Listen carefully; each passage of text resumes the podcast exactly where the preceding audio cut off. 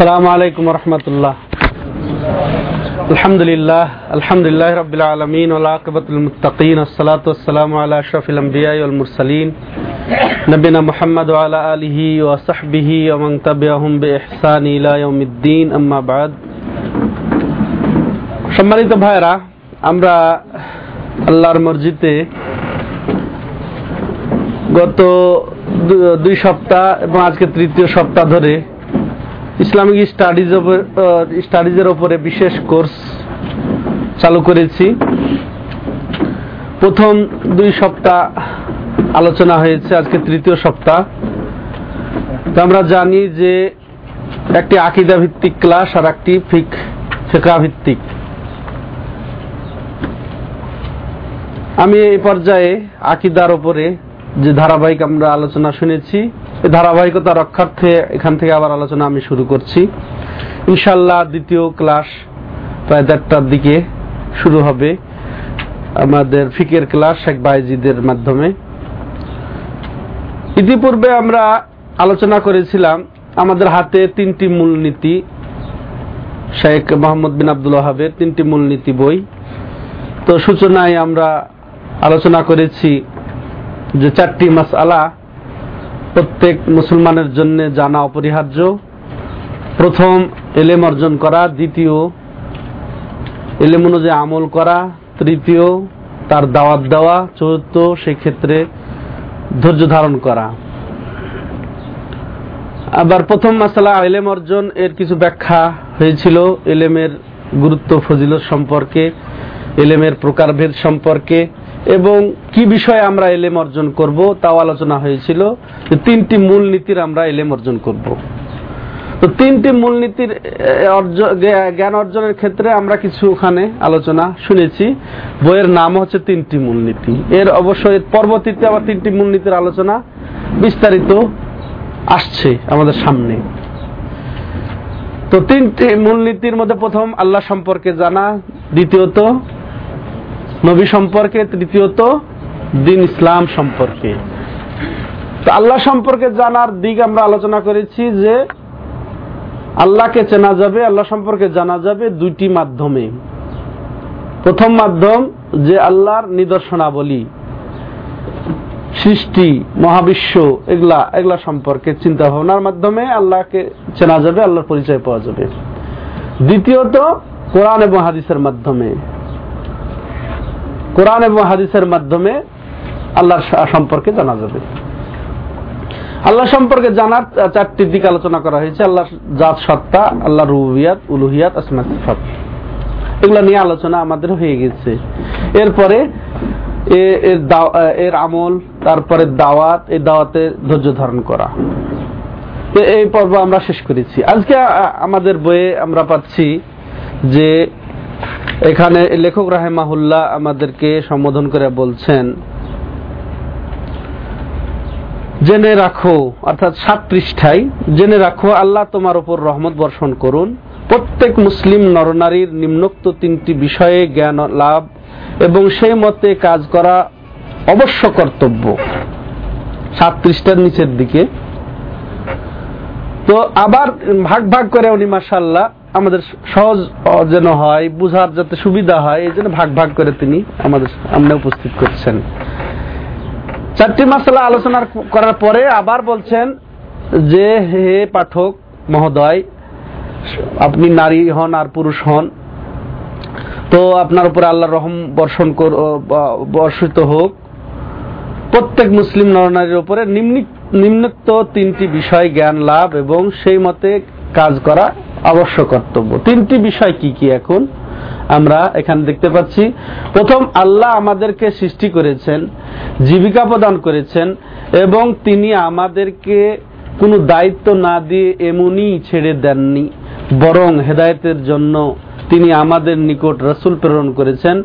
যে ব্যক্তি তার আদর্শ পালন করবে, তার বাসস্থান হবে জান্নাত, এবং যে ব্যক্তি তার আদেশ অমান্য করবে, তার বাসস্থান হবে জাহান্নাম। এর সমর্থনে বা এর দলিলে আয়াত, ইন্না আরসালনা ইলাইকুম রাসূলা। রাসূলান শাহিদান আলাইকুম কামা আরসালনা ইলা ফিরআউনা রাসূলা। ফাসা ফিরআউনুর রাসূলা ফাআখাযনাহু আখযাও ওয়াবিলা। তাহলে প্রথম বিষয়, আবার তিনটি বিষয় আলোচনা করে বলছেন যে তিনটি বিষয়ের এলেম আমাদেরকে অর্জন করতে হবে। তো তিনটি বিষয়ের প্রথম বিষয় যে আল্লাহ আমাদেরকে সৃষ্টি করেছেন। আল্লাহ আমাদেরকে রুজি দান করেন, জীবিকা দান করেন। এরপরে তিনি বলছেন, অতএব আমাদেরকে আল্লাহ রব্বুল আলমিন এমনি এমনি ছেড়ে দেবেন না, অতএব আমাদের নিশ্চয় সৃষ্টির পিছনে কোন লক্ষ্য উদ্দেশ্য রয়েছে, সে লক্ষ্য উদ্দেশ্য বাস্তবায়ন করতে হবে। তো প্রথম কথা আল্লাহ বলছেন, আমাদেরকে সৃষ্টি করেছেন। তাহলে আমাদের স্রষ্টা হলেন আল্লাহ। সবকিছুর স্রষ্টা হচ্ছে আল্লাহ রব্বুল আলমিন। আমাদের সহ, আমাদের কাজ, কর্ম বিশ্বজাহান বিশ্বজাহানে যত কিছু আছে, সবকিছুই কিন্তু আল্লাহ সৃষ্টি করেছেন। যেমন আমরা কোরআনে অনেক আয়াত পাই এই ব্যাপারে। যে আল্লাহ খালেকু কুল্লি সেই যে আল্লাহ রব্বুল্লাহ আলমিন সমস্ত কিছুর স্রষ্টা। সুরা জুমারের বাষট্টি নম্বর আয়াতে আল্লাহ বলছেন যে আল্লাহ সব কিছুরই স্রষ্টা সবকিছু আল্লাহ সৃষ্টি করেছেন। তেমনি ভাবে আল্লাহ সুরা সফাতের ছিয়ানব্বই নম্বর আয়াতে বলছেন যে আল্লাহ খালাকাকুম ওয়ামা তামালুন, যে আল্লাহ তোমাদেরকে সৃষ্টি করেছেন এবং তোমরা যা করো, তোমরা যে আমল করো তোমরা যা প্রোডাক্ট করো, তোমরা যা বানাও, নির্মাণ করো, সব কিছুই কিন্তু আল্লাহ সৃষ্টি করেছেন। তাহলে আল্লাহ যেমন আমাদেরকে সৃষ্টি করেছেন, আমরা যা করি, সেগুলোও আল্লাহ সৃষ্টি করেছেন।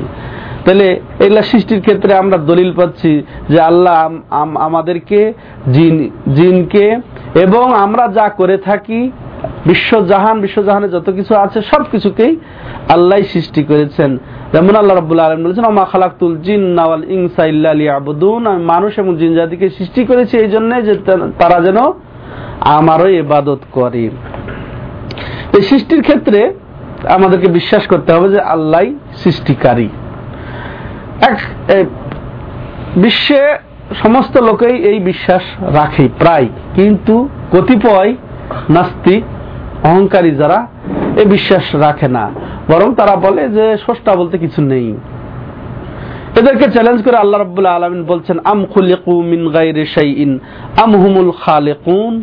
সূরা তুরের 35 নম্বর আয়াতে আল্লাহ সুন্দর করে বলছেন, তাদেরকে চ্যালেঞ্জ করে, আম খুলিকু মিন গাইরে শাইইন, আম হুমুল খালেকুন? তারা কি এমনি এমনি সৃষ্টি হয়ে গেছে, বিনা কিছু শূন্য থেকে? তাদের আবির্ভাব কিছুই ছিল না তাদের সৃষ্টির পিছনে।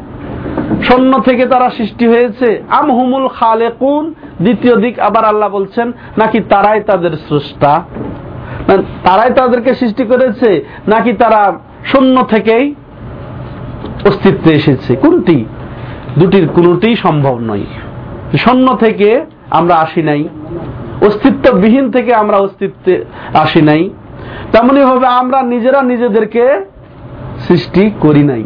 তাহলে তৃতীয় একটি দিক রয়ে গেল, সেটা কি? যে একজন স্রষ্টা আছেন, তিনি আমাদেরকে সৃষ্টি করেছেন। এই মর্মে প্রসিদ্ধ আছে নাস্তিকদের সাথে তর্ক। ইমাম হানিফা রহমতুল্লাহ আলাইর নাস্তিকদের সাথে তার বাহাস, মুনাজারা, তর্ক। তিনি আল্লাহর অস্তিত্ব প্রমাণ করবেন, স্রষ্টা প্রমাণ করবেন, আর নাস্তিকরা বলছেন, না, কোনো স্রষ্টা নেই। তারা তাদের তার বিরোধিতা করবেন। বাস, সময় ঠিক হলো, তর্কের, সবাই এসে উপস্থিত, নাস্তিক সম্প্রদায় এবং মুসলমান যত আছে, ইমাম আবু হানিফা রহমতুল্লাহ আলাইয়ের সাগরের অনুসারী যত, সব এসে হাজির হয়েছেন। কিন্তু ইমাম আবু হানিফা রহমতুল্লাহ আলাইয়ের খবর নাই, তিনি আসেন নাই, অনুপস্থিত। তো নাস্তিকরা খুব আনন্দিত যে তার কাছে আর কোন পুঁজি নেই।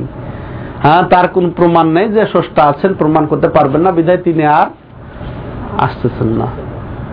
শেষ পর্যন্ত অনেক পরে উনি এসে হাজির হলেন। আসলেন তো আসলেন, কিন্তু আলোচ্য বিষয়ের সাথে তার যেন কোনো সম্পর্কই নেই। তিনি অন্য জগতে আজ বিরাজ করছেন।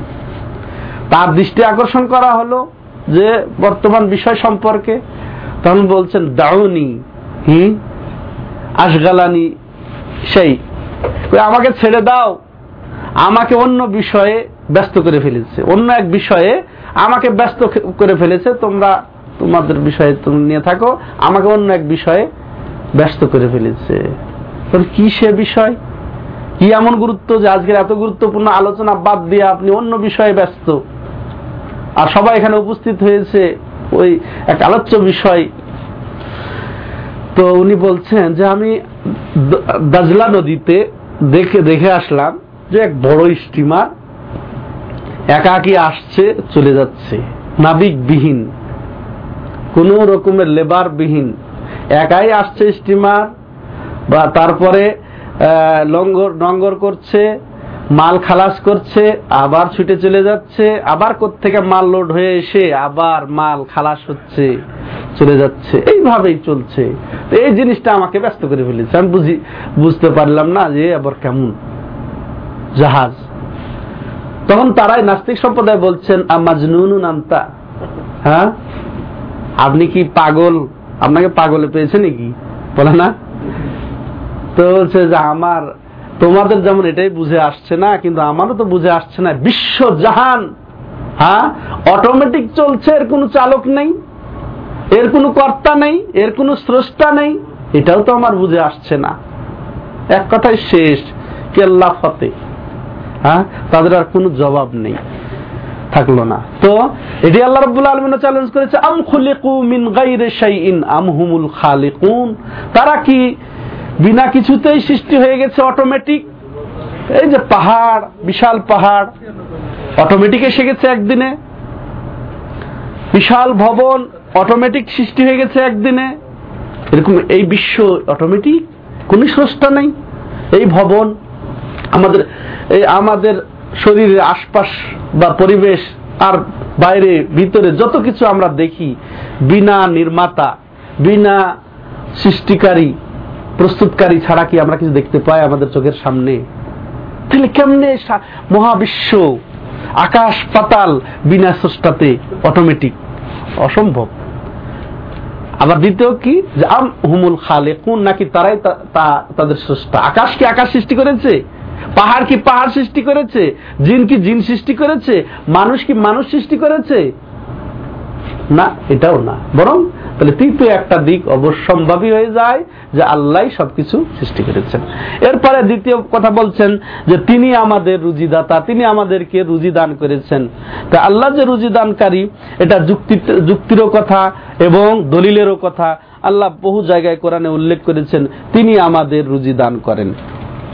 তিনি আমাদের রুজিদাতা, অতএব তার কাছে রুজি চাইতে হবে, এক্ষেত্রে তার কোনো শরিক নেই, অংশীদার নেই। যেমন কোরআনে পাকে উল্লেখ রয়েছে মাতিন। নিশ্চয় তিনি মহারুজিদাতা। তিনি মহারুজিদাতা আর তিনি সর্বময় ক্ষমতার অধিকারী, মহাপরাক্রমশালী তিনি। অতএব আল্লাহর পক্ষ থেকে রুজি আমরা পাচ্ছি। তো রুজির মাধ্যমে, জীবিকার মাধ্যমে আল্লাহ রব্বুল আলমিন আমাদেরকে এই এই দুনিয়াতে বসবাসের ইয়ে করে দিয়েছেন, সুযোগ করে দিয়েছেন। এরপরে লেহু রাহেমা বলছেন যে আমাদেরকে তিনি সৃষ্টি করেছেন, আমাদেরকে তিনি জীবিকা দিয়েছেন, রুজি দান করেছেন। অতএব আমাদেরকে এমনি এমনি ছেড়ে দিবেন না। আমাদের হেদায়তের জন্য, আমাদের কল্যাণের জন্য, মুক্তির জন্য আবার যুগে যুগে নবী রসুল প্রেরণ করেছেন। আর আমাদের উপরে প্রেরণ করেছেন আমাদের জন্য শ্রেষ্ঠ নবী মোহাম্মদুর রসুল্লাহ সাল্লাহ আলি সাল্লামকে। তাই এখানে দেখেন আট পৃষ্ঠার নিচে দেখেন, তিনি আমাদেরকে, আমাদের নিকট রসুল প্রেরণ করেছেন। যে ব্যক্তি তার আদেশ পালন করবে, তার বাসস্থান হবে জান্নাত। আল্লাহ সৃষ্টি করার পর, রুজি রোজগারের ব্যবস্থা করার পর, আল্লাহ আমাদের হেদায়তের জন্য, কল্যাণের জন্য, সঠিক পথ পাওয়ার জন্য নবী প্রেরণ করেছেন। আর এটা আল্লাহ রব্বুল্লা আলমিন এর নীতি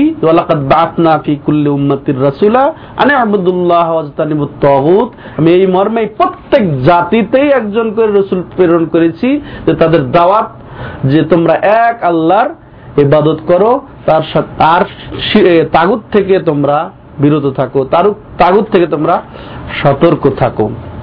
তো যারা আল্লাহর এই আদেশ পালন করবে, এই নবীদের কথা মতো তারা যারা চলবে, অনুসরণ করবে, তাদের জন্য আল্লাহ মহা সুখময় স্থান জান্নাত সৃষ্টি করে রেখেছেন। হ্যাঁ? আর জান্নাত সম্পর্কে আমরা কম বেশি জানি যে কতই সুখময় স্থান জান্নাত। তো যারা আল্লাহর কথা মতো চলবে, রসুলের, রাসুলের কথা মতো চলবে, তাদের জন্য এই মহা সুখময় স্থান জান্নাত আল্লাহ সৃষ্টি করে রেখেছেন। এই আয়াতটি তো এরকমই আল্লাহ রাব্বুল আলামিন বলছেন দলিল হিসেবে, ইন্না আরসালনা ইলাইকুম রাসূলা শাহিদান আলাইকুম কামা আরসালনা ইলা ফিরআউনা রাসূলা। যে নিশ্চয় আমি তোমাদের জন্য একজন রাসূল প্রেরণ করেছি, তোমাদের উপর সাক্ষী স্বরূপ। যেমন আমি ফেরাউনের কাছে একজন রাসূল প্রেরণ করেছিলাম। কি? মুসা আলাইহিস সালামকে। আসা ফিরআউনুর রাসূলা ফাআখাযনাহু আখযাম ওয়াবিলা তো আমি রাসুল প্রেরণ করেছিলাম ফেরাউনের কাছে, কিন্তু সে তার আনুগত্য প্রকাশ না করে তার অবাধ্যতা করেছিল। তার অবাধ্য হয়েছিল যার কারণে তাকে একেবারে শক্তভাবে পাকড়াও করলাম, কঠোরভাবে পাকড়াও করলাম। লেখক রাহেমহল্লা বলছেন তিনটি বিষয় হ্যাঁ? এখানে আবার তিনটি বিষয়ের কথা বলছেন। প্রথম বিষয় তাহলে যে আল্লাহ আমাদেরকে সৃষ্টি করেছেন, আল্লাহ আমাদের রুজি দিয়েছেন। এরপরে আমাদেরকে হেদায়তের জন্য নবী দান করেছেন। তো নবী হ্যাঁ নবী আমাদের সঠিক পথ দেখিয়েছেন, জান্নাত জাহান্নামের পথ দেখিয়েছেন। অতএব যারা এই নবীর পথ পালন করল, চলল, অনুসরণ করল, তাদের জন্য আল্লাহ মহাসুকুমায় স্থান জান্নাত তৈরি করে দিয়েছেন। এই হচ্ছে প্রথম বিষয়। দ্বিতীয় বিষয় বস্তুত এবাদত বান্দাইয়ের ক্ষেত্রে আল্লাহ কাউকে তার শরিক বা অংশীদার বা শরিক হিসেবে পছন্দ করেন না। চাই তিনি কোন নৈকট্য প্রাপ্ত ফেরেস্তা হন, কিংবা কোন প্রেরিত রাসুলই হন না কেন? এ বিষয়ে পবিত্র কোরআনের দলিল এই, ওয়ান্নাল মাসাজিদ আলিল্লাহ ফালা তাদউ মা আল্লাহে আহাদা। তাহলে দ্বিতীয় বিষয় হচ্ছে যে আল্লাহ যেহেতু আমাদেরকে এককভাবে সৃষ্টি করেছেন, তিনি রুজি রোজগারের ব্যবস্থা করেন, তিনি আমাদের মুক্তির ব্যবস্থা করেছেন, অতএব তিনি কি এটা পছন্দ করবেন যে তার ছাড়া আমরা অন্যের এবাদত করি, তার কাউকে শরিক করি? আফালাই দেব না আল্লাহ আমাদেরকে শাস্তি দেবেন না? আমরা যদি তার কথা মতো না চলি, তাকে উপেক্ষা করে অন্যের দ্বারস্থ হই, খাজা বাবার দ্বারস্থ হই, দরগার অন্য আস্তানায় অন্য পিসাব, অন্য অলির নাম দিয়ে তার কাছে চাই। তাহলে আল্লাহ কি আমাদেরকে শাস্তি দেবেন না? একটি ছোট্ট উদাহরণ বুঝার ক্ষেত্রে। আমরা দুনিয়াবি ক্ষেত্রেই একে অপরের অংশগ্রহণ সহজে মেনে নেই। উপকারের ক্ষেত্রে। যেমন, একের ডাইরেক্ট কথা যে স্ত্রী, আমাদের প্রায় প্রত্যেকের স্ত্রী আছে। স্ত্রীর থেকে উপকার গ্রহণ আমি একক ভাবে করব। আমার স্ত্রীর মধ্যে কেউ শরিক হোক, আমার উপকারে, আমার ফায়দাতে দ্বিতীয় কেউ শরিক হোক, কেউ আমরা বরদাস্ত করব? হ্যাঁ? যে পুরুষ সে কখনো বরদাস্ত করবে? করবে না। আমার স্ত্রী বাস, আর আমি স্ত্রী কতটুকু কি দেই? অথচ তার সাথে অন্য কেউ অংশীদার হোক এটা আমরা কেউ মেনে নেব না। যে কেউ যদি আমাদের স্ত্রীর প্রতি বাঁকা চোখে তাকায় হ্যাঁ তাহলে আমাদের, আমাদেরও মাথা গরম হয়ে যায়। তাই না? চোখ গরম হয়ে যায়, চোখ পাকায়। কি? সামান্য একটু দেখেন। আর আল্লাহ আমাদের স্রষ্টা, রুজিদাতা, এত নিয়ামত দান করেছেন, এত কিছু। তো ওই আল্লাহর সাথে অংশীদার পোষণ করব, আল্লাহর একক হকের মধ্যে। এটা কোন বিবেক? আল্লাহর সৃষ্টির সাথে আবার আমি অন্য, অন্যকে তার শরিক করব। তাহলে এটা যুক্তি তো ধরে না। আল্লাহ আলম বলছেন যে তার সাথে শরিক করা হবে। অথচ তিনি আমাদের স্রষ্টা, তিনি রুজিদাতা। তিনি এটা পছন্দ করেন না। এটা তিনি গ্রহণ করবেন না। এটা তিনি বরদাস্ত করবেন না। সে যার সাথে শরিক করা হবে তিনি আল্লাহর নৈকট্য লাভকারী, সর্বশ্রেষ্ঠ ফেরেস্তাকে জিবরিল। জিবরিল আলাহ আলাইসালামই হন না কেন? আমরা যদি জিবরিল আলাইসালামকে আল্লাহ শরিক করে দেই জিবরিল আলাইসালামও গ্রহণ করবেন না আল্লাহ গ্রহণ করবেন না। তেমনি মানুষের মধ্যে নৈকট্য লাভকারী সবচেয়ে কে? আমাদের নবী মোহাম্মদ রসুল্লাহ তার সাথেও আল্লাহ শরিক হোক, এটা নবীও পছন্দ করেন না, করবেন না, এবং আল্লাহ পছন্দ করবেন না। কারণ এই হকটা একচ্ছত্র অধিকার রাখেন এই হকের একমাত্র আল্লাহ। এটাই আল্লাহ রবুল্লা আলম সুরাজিনে বলছেন, ওয়ান্নাল মাসাজিদ আলিল্লাহে ফালা তাদউ মা আল্লাহে আহাদা। যে যত সিজদার অধিকার, ইবাদতের অধিকার, একমাত্র আল্লাহরই, অতএব তোমরা খবরদার, কাউকে তার সাথে শরিক করো না, অংশীদার পোষণ করো না। তাহলে তিন নাম্বার তিন নাম্বার হচ্ছে পয়েন্ট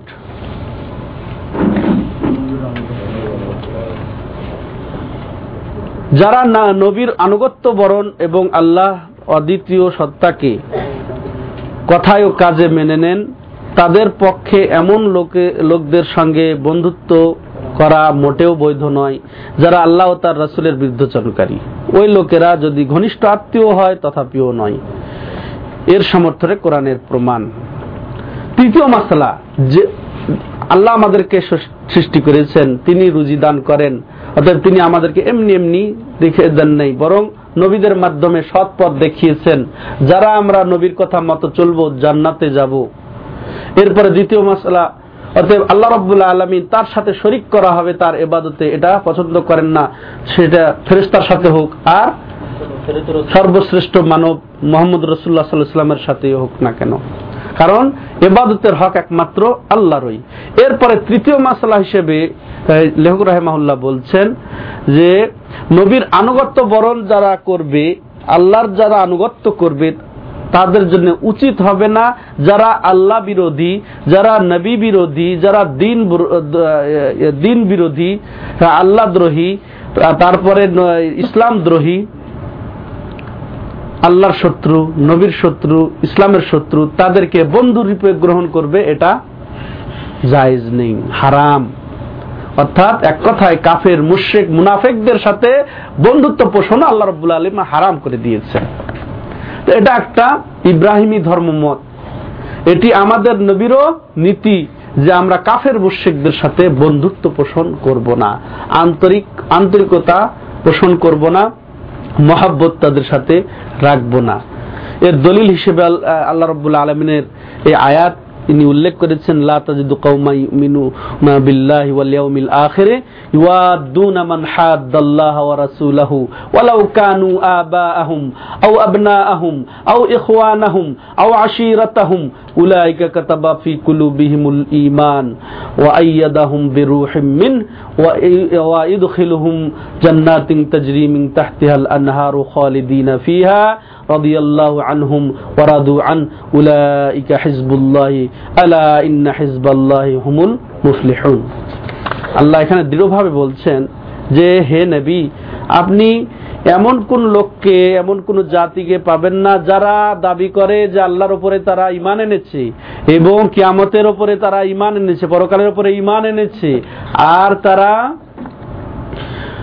আল্লাহর শত্রু বা আল্লাহর যারা বিরোধিতা করে এবং তার রসুলের যারা বিরোধিতা করে, তাদের সাথে মহাব্বত করবে।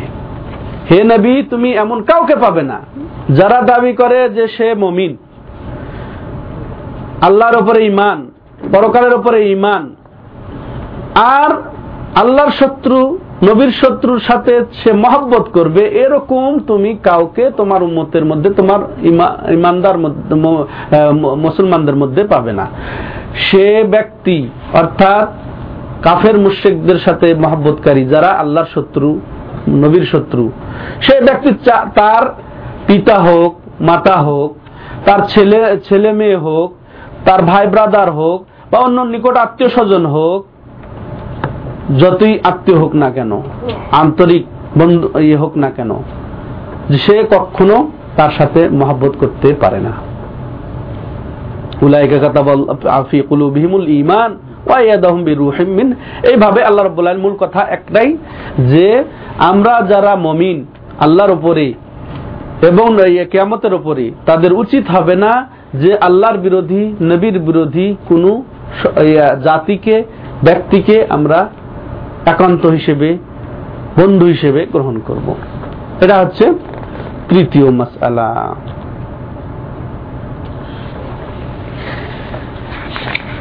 এখন তৃতীয় মাসলা বলার পরে মাসাল্লাহ লেখক রাহেমাহুল্লাহ আমাদের কিছু পরামর্শ দিচ্ছেন এখানে।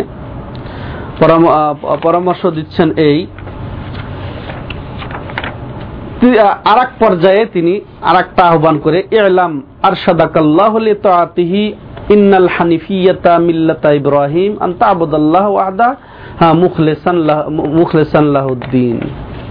এখানে সুন্দর কিছু কথা তিনি আবার নসিহত করছেন যে, হে পাঠক মহোদয়, শ্রোতা মহোদয়, আপনারা জানুন। যেমন প্রথমে তিনি এলাম বলে অবগত করেছেন আমাদেরকে। আর সাদাক আল্লাহ আপনাদেরকে সঠিক রাস্তা দেখান এবং সঠিক রাস্তার উপরে অটল রাখুন। কিসের উপরে? আল্লাহর অনুসরণের উপরে, নবীর অনুসরণের উপরে। এরপরেই কিন্তু, তিনটি বিষয়ের পরেই আমাদের এই কথাগুলা উল্লেখ রয়েছে। যেমন এই এগারো পৃষ্ঠার মাঝামাঝি দেখেন পরা জেনে রাখো। আল্লাহ তার আনুগত্য বরণ ও আদেশ পালনের জন্য তোমাকে পথ প্রদর্শন করুন। নিশ্চয় একনিষ্ঠ আনুগত্যই হল মিল্লাতে ইব্রাহিমের মূল কথা। উহা এই যে তুমি কেবলমাত্র আল্লাহর দাসত্ব বরণ করবে এবং কেবলমাত্র তারই জন্য দিনকে খালেস করবে। আর মূলত আল্লাহ সমগ্র মানব জাতিকে এরই আদেশ দিয়েছেন এবং এ উদ্দেশ্যেই তাদেরকে সৃষ্টি করেছেন। এখানে আতিহি ইন্নাল হানিফিয়া। হানিফিয়া হানিফিয়া বলে মবনিউন আলাল এখলাস লিল্লাহ। হানিফিয়া বলে যে, হানিফিয়ার ভিত্তি হল যে আল্লাহর উদ্দেশ্যেই যাবতীয় কর্ম করা। আল্লাহর সন্তুষ্টির জন্যই যাবতীয় কর্ম করা হচ্ছে মিল্লাতে হানিফিয়ার দাবি, মিল্লাতে ইব্রাহিমের দাবি এবং আর কি শিখের সাথে সম্পর্ক ছিন্ন করা। কোনটা? হ্যাঁ, এগারো নাম্বার পৃষ্ঠার এই যে দ্বিতীয় প্যারা এখানে তিনি আর একটা বিষয় তিনটি বিষয়ের পরে আমাদেরকে আহ্বান জানাচ্ছেন। তিনটি বিষয়ের মধ্যে এখানে তিনি বলছেন হে পাঠক আপনাকে আল্লাহ রব্বুল আলমিন সঠিক পথের নিদর্শন দেন এবং আনুগত্যের তৌফিক দান করেন। এরপরে তিনি বলছেন, ইন্নাল হানিফিয়তা। অর্থাৎ মিল্লাতে হানিফি। হানিফি, এটা আসলে ইমাম হানিফা রহমতুল্লাহ আলাইয়ের যে মজহাব এই হানিফি না। ইব্রাহিম আলাইসালামের যে নীতি, ওই নীতিকে হানিফিয়া বলা হয়। হানিফ, ইব্রাহিম আলাইসালামের একটা উপাধি হলো হানিফ। আর হানিফের ধর্ম হচ্ছে, হানিফের বৈশিষ্ট্য হচ্ছে শীত থেকে সম্পর্ক মুক্ত এবং এখলাসের সাথে আল্লাহরই এবাদতকারী শির্কের সাথে সম্পর্ক ছিন্নকারী এবং একমাত্র আল্লাহরই এবাদতকারী আল্লাহর সাথে কাউকে শরিক না করে। এক কথায় আল্লাহর সাথে কাউকে শরিক না করে আল্লাহর এবাদতকারীর নামই হচ্ছে হানিফ। হ্যাঁ? এটাই এটাই লেখক আমাদেরকে আহ্বান জানাচ্ছে, ইন্নাল হানিফিয়াতা। জেনে রাখুন যে হানাফি আদর্শ, হানিফি আসলে এটা, হানিফি আদর্শ, অর্থাৎ হানিফ হওয়াটা মিল্লাতে ইব্রাহিম ইব্রাহিম আলাইসালামের তরিকা। ইব্রাহিম আলাইসালামের নীতি মানে ইব্রাহিম আলাইসালাম যে নীতি, যে আদর্শের উপরে চলেছিল, সেই। অর্থাৎ সেটা কোনটি? যে শির্কের সাথে সম্পর্ক মুক্ত এবং একমাত্র আল্লাহরের রাজি খুশির জন্য এবাদত করা, এখলাস এবং শির্ক বর্জন করা। এটা হচ্ছে হানিফি আদর্শ। এরপরে তিনি বলছেন যে, আর সেটা কি? আন্তা আবদাল্লাহ ওয়াহদাহ। এখানে কি বলছেন? আর খালেজ করে, আর মূলত আল্লাহর সমগ্র মানব জাতিকে এরই আদেশ দিয়েছেন যে এবং এবং এই উদ্দেশ্যেই তাদেরকে সৃষ্টি করেছেন যে আল্লাহ পাক বলেন অমা খালাকুল জিন্নাওয়াল ইনসা ইল্লা আবুদুল যে আমি মানুষ জাতিকে সৃষ্টি করেছি যেন তার তারা আমারই এবাদত করে। আর তারা আমারও এবাদত করবে। অর্থাৎ আল্লাহর এবাদত করবে এই উদ্দেশ্যে নিয়ে আল্লাহ রব্বুল্লা আলমিন আমাদেরকে সৃষ্টি করেছেন, জিন জাতিকে সৃষ্টি করেছেন। এখানে কিছু ব্যাখ্যার প্রয়োজন আছে, অর্থাৎ এবাদত। হানিফি নীতি হচ্ছে শিখ বর্জন এবং তাহিদ গ্রহণ, এক কথাই এর, এটা হচ্ছে মিল্লাতে ইব্রাহিম। ইব্রাহিম আল ইসলামের নীতি।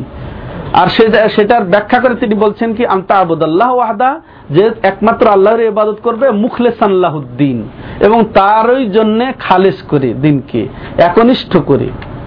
আর এরই আদেশ আল্লাহ রব্বুল আলমিন আমাদেরকে দান করেছেন, অর্থাৎ সমস্ত মানুষকে দান দান করেছেন, যে আমরা যেন একমাত্র তারই ইবাদত করি, তার সাথে কাউকে শরিক না করি।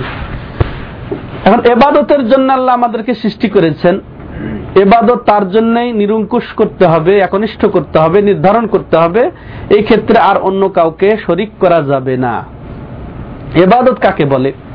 এখানে তাহলে আমাদেরকে বুঝতে হবে এবাদত কাকে বলে। তো এবাদতের কিছু আছে শাব্দিক অর্থ, কিছু আছে পারিভাষিক অর্থ। এবাদতের শাব্দিক অর্থ হচ্ছে যে মহাব্বত এবং সম্মানের সাথে আল্লাহর আনুগত্য প্রকাশ করা। অর্থাৎ মহাব্বত এবং সম্মানের সাথে আল্লাহ যা আদেশ করেছেন সেগুলো পালন করা।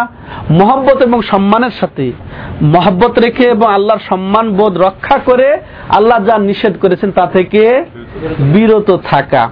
হ্যাঁ আর এটাই এটাই হচ্ছে এবাদতের খাস অর্থ। এবাদতের হ্যাঁ এবাদতের খাস আম বা সাধারণ অর্থ।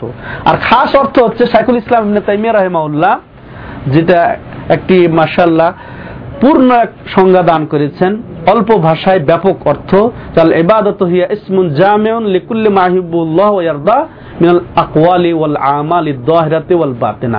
ইবাদত এমন একটি ছোট্ট কথা, কিন্তু এর মধ্যে এত ব্যাপকতা, নিগুড় রহস্য আছে যে আল্লাহ যা পছন্দ করেন, যা ভালোবাসেন এই সমস্ত জিনিস কথার মাধ্যমে, কথা, কাজের মাধ্যমে প্রকাশ্যে, অপ্রকাশ্যে আঞ্জাম দেওয়া। এটা হচ্ছে এটা হচ্ছে খাস অর্থে ইবাদত। আর আগে বলেছিলাম যে মহাব্বত এবং সম্মানে, মহাব্বত এবং সম্মান রক্ষার্থে আল্লাহর আদেশ নিষেধকে পালন করা। আর ব্যাপক অর্থে শেখুল ইসলাম যে বলেছেন, সব দেখেন এর মধ্যে অন্তর্ভুক্ত। যে বান্দার কথা কাজের মাধ্যমে প্রকাশ্যে অপ্রকাশ্যে আল্লাহর সন্তুষ্টির জন্য যা করে তাই ইবাদত। তাহলে কিছু ছাড়া পড়ল? বান্দার সব কিছু তাহলে কথার মাধ্যমে যেমন কোরআন তেলাওয়াত, দোয়া, জিকির হ্যাঁ প্রার্থনা অসৎ কাজের আদেশ, অসৎ কাজের নিষেধ, কথার মাধ্যমে, কাজের মাধ্যমে নামাজ, রোজা, হজ জায়গা সব ক্রিয়ামূলক এবাদত প্রকাশ্য এবাদত নামাজ, রোজা, হজ জাগাত দোয়া, জিকির সব প্রকাশ্য ইবাদত। তারপরে আবার অপ্রকাশ্য ইবাদত, এটা কিন্তু গুরুত্বপূর্ণ। অপ্রকাশ্য ইবাদত ইমান এখলাস তাকওয়া, আল্লাহর ভয়, তারপরে আল্লাহর উপরে ভরসা, মহাব্বত, আল্লাহর মহাব্বত, নবীর মহাব্বত, মুমিনদের মহাব্বত, এগুলো অপ্রকাশ্য এবাদত কিন্তু এগুলার গুরুত্ব আরও বেশি। এগুলা হচ্ছে ইবাদত। তাহলে এবাদতের পরিচয় আমরা সংক্ষেপে বুঝলাম। এই এবাদতের ভিত্তিতে সমস্ত মানুষ চার প্রকার। দুনিয়ার মানুষ কয় প্রকার? চার প্রকার। এক শ্রেণি নাস্তিক অহংকারী এবাদত করে না। দ্বিতীয় শ্রেণি এবাদত করে, শিরিক করে। তৃতীয় শ্রেণি এবাদত করে হ্যাঁ আল্লাহ রই কি বেদাত করে। চতুর্থ শ্রেণি যারা একমাত্র আল্লাহর ইবাদত করে শির করে না এবং বেদাতও করে না। চার শ্রেণীতে বিভক্ত দুনিয়ার মানুষ এই ইবাদতের ভিত্তিতে। এই যে ইবাদতের সংজ্ঞা পরিচয় আমরা পেলাম, যে আল্লাহ যাতে রাজি খুশি হন তাই কথার মাধ্যমে, কাজের মাধ্যমে প্রকাশ্যে, অপ্রকাশ্যে আঞ্জাম দেওয়াটাই হচ্ছে ইবাদত। আর এই ইবাদতের ভিত্তিতে, আর এই ইবাদতের জন্য আমরা সৃষ্টি হয়েছি, তাই না? আল্লাহ মানুষ এবং জিন্দাকে সৃষ্টি করেছেন। আর এই এবাদতের ভিত্তিতে সমস্ত মানুষ সমস্ত মানুষ কয় প্রকার? চার প্রকার। কি কি প্রথম প্রকার? নাস্তিক অহংকারী মুতাকাব্বের, এরা এবাদত করে না। আল্লাহকে স্বীকার করে না। আর দ্বিতীয় প্রকার মুশরেক। এরা আল্লাহর ইবাদত করে, তার সাথে অন্যকে আল্লাহর সাথে শরিক করে। এদের ব্যাপারও কঠিন। যারা নাস্তিক, এদের তো একটা বিনা হিসেবে জাহান্নাম। আর যারা মুশরেক, আল্লাহরও ইবাদত করে এবং অন্যকেও শরিক করে। এই সংখ্যা কিন্তু পৃথিবীর মধ্যে বেশি। অধিকাংশ মানুষ এই সংখ্যার অন্তর্ভুক্ত যে আল্লাহরও ইবাদত করে এবং অন্যকেও ওর আল্লাহর সাথে শরিক করে। এটা সমস্ত ধর্মাবলম্বী ইসলাম ছাড়া যত ধর্মাবলম্বী আছে সব এর অন্তর্ভুক্ত। ইহুদি খ্রিস্টান হিন্দু বৌদ্ধ জৈন শিখ যত আছে অগ্নি পুজো যত আছে সব এই শ্রেণির অন্তর্ভুক্ত যে এরা আল্লাহর ইবাদত করে সবাই কিন্তু আল্লাহকে মানে স্রষ্টা হিসেবে। হিন্দুরা মানে না খ্রিস্টানরা মানে সবাই মানে। এরপর বাদ দেন ইয়ে যারা বিধর্মী বলি আমরা, অন্য ধর্ম- ধর্মাবলম্বী, তাদের কথা বাদ দেন। এখন আসেন ইসলামের নামে। ইসলামের নামেও অধিকাংশ মানুষ শির করে। মুসলমান, কিন্তু তাদের মধ্যেও শির করে। আল্লাহ আম ভাবে অন্য ধর্মাবলম্বী বলেন, আর ইসলামের নামে বলেন আম ভাবে বলছেন ওমাই মিনু আক্তার হুম বিল্লাহে ইল্লাহম মুশরিকুন। যে মানুষের মধ্যে অধিকাংশ হ্যাঁ, ইমান আনলে কি হবে? কিন্তু তাদের অধিকাংশই আবার মুশরিক। অধিকাংশই মুশরিক। ইমান আনে মানুষ কিন্তু তাদের অধিকাংশই আবার মুশরিক। তাহলে অন্য ধর- ধর্মাবলম্বী যারা তারা তো এক চিচিয়া আবার মুসলমানদের মধ্য থেকে দেখেন এদের মধ্যে অধিকাংশই মুশরিক। তো কীভাবে? আমরা যেটা দেখছি আমাদের সমাজে, কীভাবে শিরকের আবাদ হচ্ছে? যে একমাত্র আল্লাহর ইবাদত, আল্লাহ, আমরা নামাজ পড়ব না একমাত্র আল্লাহর জন্য ছাড়া। তেমনি ভাবে অন্য অন্য ইবাদত, তেমনি দোয়া প্রার্থনা একমাত্র আল্লাহর জন্যই করব। নজর নিয়াজ মানত আল্লাহর জন্যই মানবো। জবা একমাত্র আল্লাহর জন্যই। তারপরে আশা, ভরসা, আকাঙ্ক্ষা, এগুলা কারও একমাত্র আল্লাহর জন্যই। কিন্তু অনুসরণ আল্লাহ এবং তার রাসুলেরই বিনা শর্তে হওয়া। তাহলে দেখেন কমপক্ষে নামাজ আমরা সবাই আশা করি আল্লাহর জন্য পড়ি। কিন্তু প্রার্থনা দেখেন অনেকে দরগায় গিয়ে, আস্তানায় গিয়ে, অলির নামে মৃত্যু ব্যক্তির কাছে প্রার্থনা করে। অথচ দোয়া, হুয়াল ইবাদত দোয়াটাই ইবাদত। তারপর নজর নিয়াজ মানসিক করে হ্যাঁ এগ- এগ- এগুলো করে। আশা, ভরসা, আকাঙ্ক্ষা, সেখানে বিপদ, আপদ, মুক্তির আশা করে, তাই না? সন্তানের আশা করে। এগুলা তো আছেই। এছাড়া কমপক্ষে অনুসরণের মধ্যেও শির আছে। আল্লাহ এবং তার রসুলেরই একচেটিয়া, নিরঙ্কুশ, বিনা শর্তে অনুসরণ হবে। এই দুই সত্তায় হচ্ছে অনুসরণযোগ্য বিনা শর্তে। এছাড়া তৃতীয় আর কোনো সত্তা নেই যে বিনা শর্তে অনুসরণ করা যায়। অর্থাৎ শর্ত কি? একমাত্র কোরআন এবং শহীদ হাদিস শহীদ হাদিস ভিত্তিক যে আলেম, যে ইমাম, যে শাসক, যে আমির নির্দেশনা দেবেন, তার অনুসরণ আমাদের জন্য ফরজ। এছাড়া তার ব্যক্তি এই সত্তার অনুসরণ, এটা শির্কের পর্যায়ে। এটাও শির। কমপক্ষে এই শিরকেও অনেক মানুষ পতিত আছে। তাহলে এক কথায় যেটা বলছিলাম যে এক শ্রেণি আছে, নাস্তিক আর এক শ্রেণি আছে, মুশরেক যারা আল্লাহর ইবাদত করে, উপাসনা করে এবং আল্লাহর সাথেও শরিকও করে। আর এই শিরকের ফলে তারাও জাহান্নামে। ইন্নাল্লাহ লা ইয়াগফিরু আইয়ুশরাকা বিহি ওয়া ইয়াগফিরু মা দুনা যালিকা লিমান ইয়াশা। যে শিরক করা হবে, এটা আল্লাহ রাব্বুল আলামিন ক্ষমা করবেন না। এছাড়া শিরকের নিচু, শিরকের ছোট যেটা গুনাহ আছে, সেটা আল্লাহ মাফ করতে পারেন চাইলে। তাহলে দ্বিতীয়, তৃতীয় হচ্ছে বেদাতি। এরা শিরক করে না বটে। আল্লাহর ইবাদত করে কিন্তু শিরক করে না, কিন্তু বেদাত করে। নবীর তরিকায় তারা ইবাদত করতে পারে না, করে না। এরা হচ্ছে বেদাতি। তো আল্লাহর ইবাদত করে। আর কাউকে শরিকও করে না, কিন্তু সঠিক পন্থায় সঠিক তরিকায় তারা এবাদত করে না, বেদাত করে। এবাদতের মধ্যে বেদাত করে। এ সংখ্যা কম না, মুসলমানদের মধ্যে এ সংখ্যাও কম না। তাহলে এক্ষেত্রে আল্লাহ সতর্ক করেছেন যে অমা ওমা আতাকুমুর রাসুল ফাখুজুহু ওমা নাহাকুম আনহু ফান্তাহু। রাসূল যা তোমাদেরকে দেন তাই গ্রহণ করো, আর রাসূল যা নিষেধ করেন তা থেকে তোমরা বিরত থাকো। কিন্তু এটা না করে আমরা নিজের মন মতো, নিজের বাপদাদার দোহাই দিয়ে এগুলা করে থাকি, দিয়ে বেদাত করে থাকে অনেকে।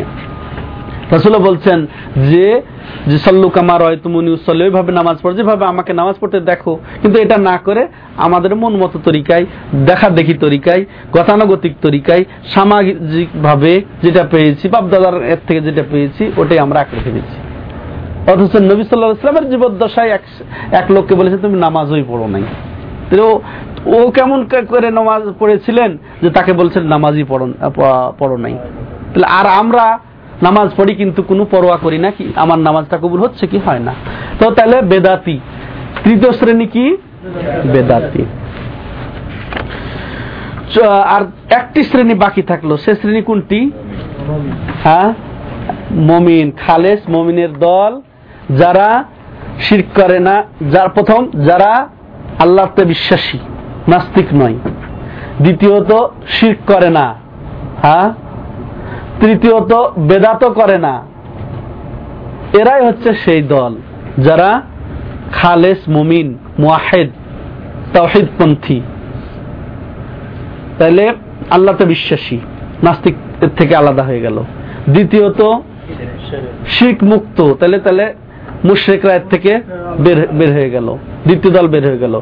তৃতীয়ত, বেদাত মুক্ত এরা। তাহলে বেদাতিরা এর থেকে বের হয়ে গেল। তাহলে এরা কি করে? যে শির্ক মুক্ত ভাবে, বেদাত মুক্ত ভাবে একবার সঠিক ভাবে তারা এবাদত করে। একমাত্র আল্লাহর উদ্দেশ্যে, দ্বিতীয়ত নবীর তরিকা অনুযায়ী। তো এই একটি দল। তাহলে সমস্ত মানুষ এবাদতের ভিত্তিতে চার ভাগে বিভক্ত। তাহলে কোন ভাগে আমাদেরকে অন্তর্ভুক্ত হতে হবে? হ্যাঁ চতুর্থ ভাগে আমাদেরকে অন্তর্ভুক্ত যে আল্লাহ কোরআনে বলছেন যে, হে নবী, তুমি যারা তোমার দিনকে করে দিয়েছে, ভাগাভাগি করে দিয়েছে, দলে বিভক্ত ফেরকা বন্দিতে একেবারে নষ্ট করে দিয়েছে তোমার তাদের সাথে ন্যূনতম কোনো সম্পর্ক নেই। তাহলে যা হোক ওগুলা যারা করেছে, তাদের সাথে এই দলের কোনো সম্পর্ক নেই। আচ্ছা এখন এই দলের এবাদতের সঠিক পদ্ধতি কি হবে সেটা আমি আলোচনা করব। অর্থাৎ আমাদেরকে আল্লাহ এবাদতের জন্য সৃষ্টি করেছেন, তাই না? তাহলে এবাদত কি জিনিস সেটা আমরা বুঝলাম। বুঝেছি ক্লিয়ার হয়েছে? এবাদতের ভিত্তিতে মানুষ যে বিভক্ত সেটা আমরা বুঝেছি। অতএব একটি শ্রেণির অন্তর্ভুক্ত থাকতে হবে আমাদেরকে। এরপর এই একটি শ্রেণির এখন এবাদতের সঠিক নিয়ম কি হবে? মূলনীতি কি হবে? প্রথম মূলনীতি। প্রথম মূলনীতি হচ্ছে যে এদের কাছে এই এবাদতটা তাওকিফি, অর্থাৎ কোরআন এবং হাদিসের দলিল নির্ভর। তাহলে কোরআন এবং হাদিসের দলিল নির্ভর হওয়া এবাদতটা। সীমাবদ্ধ। কোরআন এবং হাদিসের দলিলের মধ্যে এবাদতকে সীমাবদ্ধ রাখা, অর্থাৎ মূল মতো এবাদত না করা, গতানুগতিক দেখা দেখি বাপ দাদার পাওয়া ওই এবাদত ছেড়ে দিয়ে একমাত্র কোরআন এবং সই হাদিসে যে এবাদত প্রমাণিত, সেই এবাদতের মধ্যেই সীমাবদ্ধ থাকা। এটা হচ্ছে এক নাম্বার মূলনীতি এই তাহিদপন্থীদের জন্য। তাহলে এক নাম্বার মূলনীতি কি? হ্যাঁ নির্ভর করে এবাদত করা, বাস। দলিল নির্ভর এবাদত। দলিলের নেই এবাদত করব না। দলিলে আছে, সেটা করব। নিজের মন মতো না করা। গতানুগতিক দেখা দেখি না করা।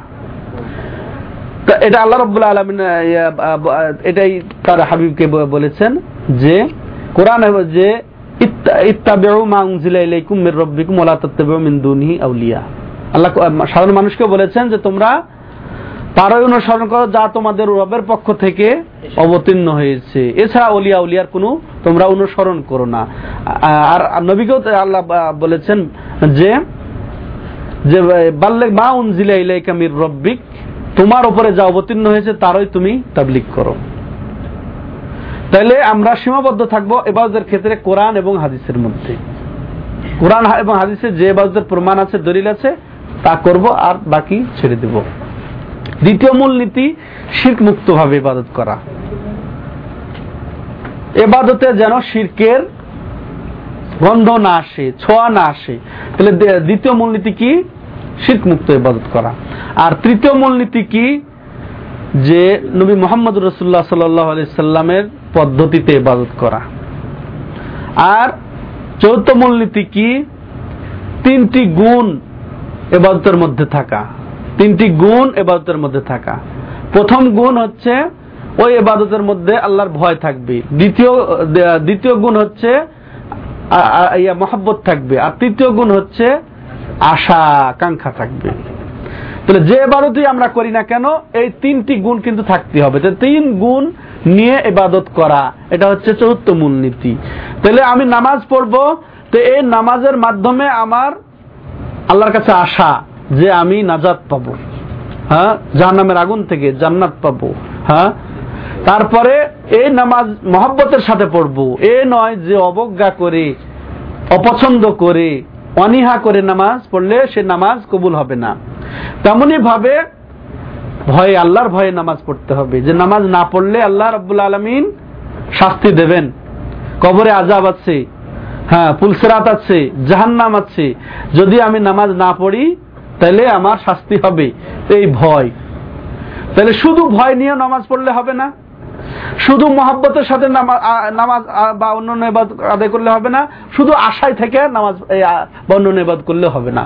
তিনটি গুণ যে কোনো এবাদত আমরা করব, তিনটি গুণ নিয়ে এবাদত করব। আল্লাহর ভয়, তারপর আল্লাহর মহাব্বত, আল্লাহর কাছে আশা, আকাঙ্ক্ষা।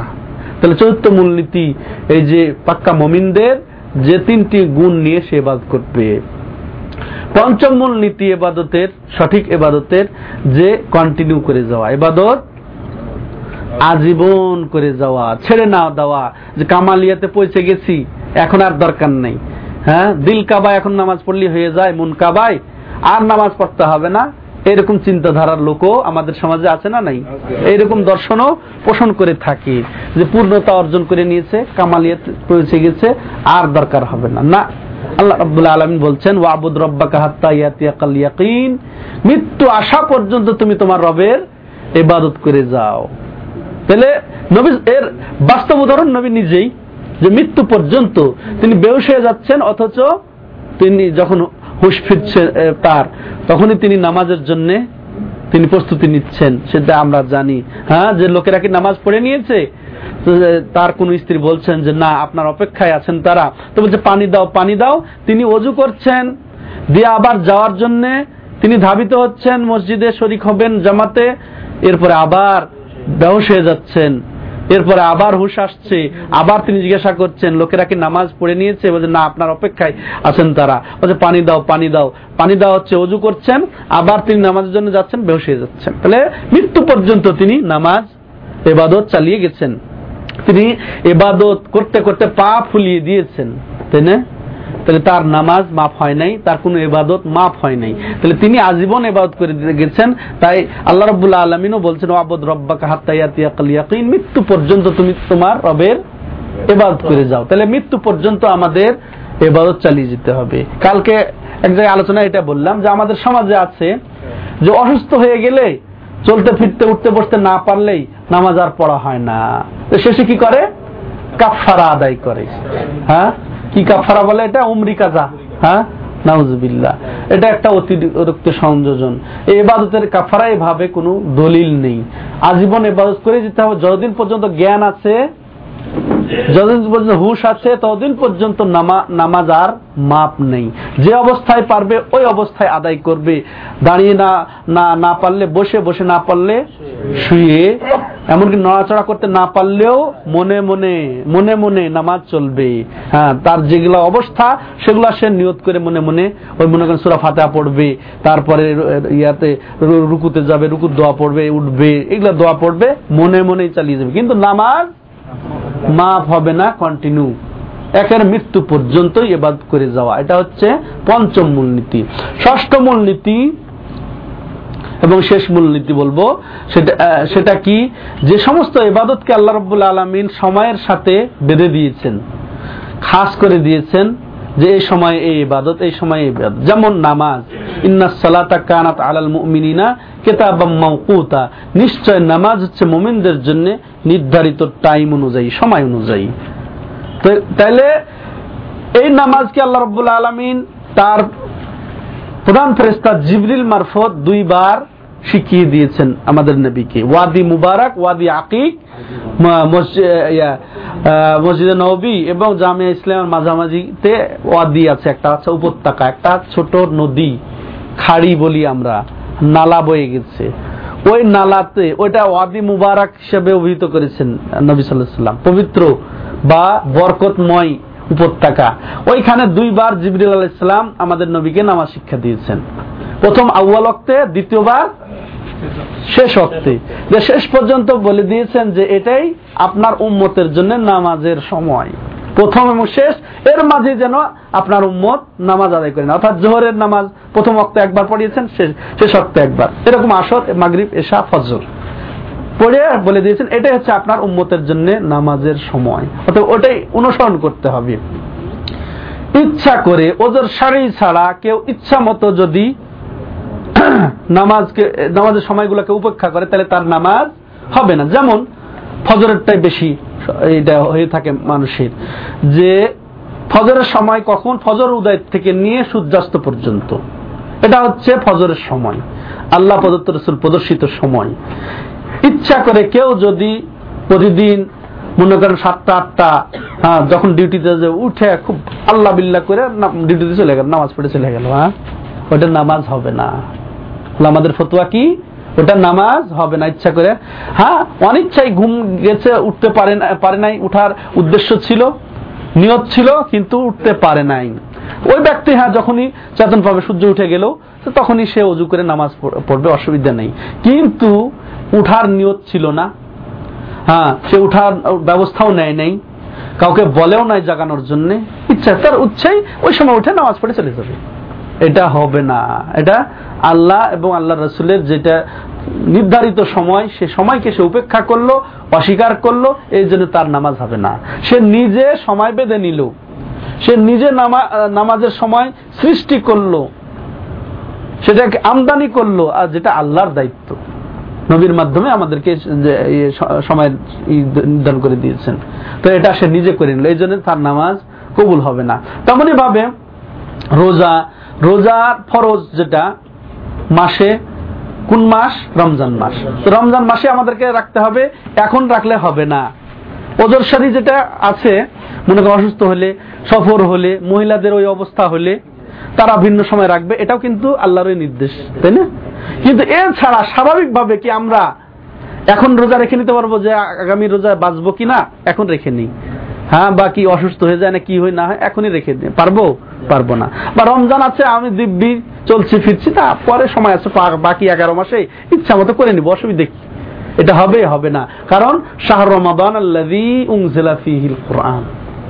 তো শাহর রমাদান রমজানের জন্য শাহ রমাজানই লাগবে। রমজান রোজার জন্য, ওই রমজান মাসই লাগবে।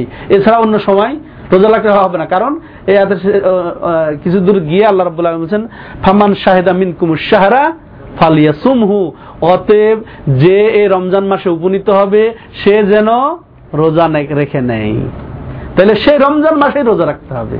তাহলে আল্লাহ আমাদের ফরজ রোজার জন্য রমজানকে নির্ধারণ করেছেন। তাহলে এর আগে পরে রোজা রাখার আর সুযোগ নেই। এরপরে আসেন হজ, আল হাজ আশহুরুম মালুমা। হ্যাঁ হজের জন্য নির্ধারিত মাসই আছে।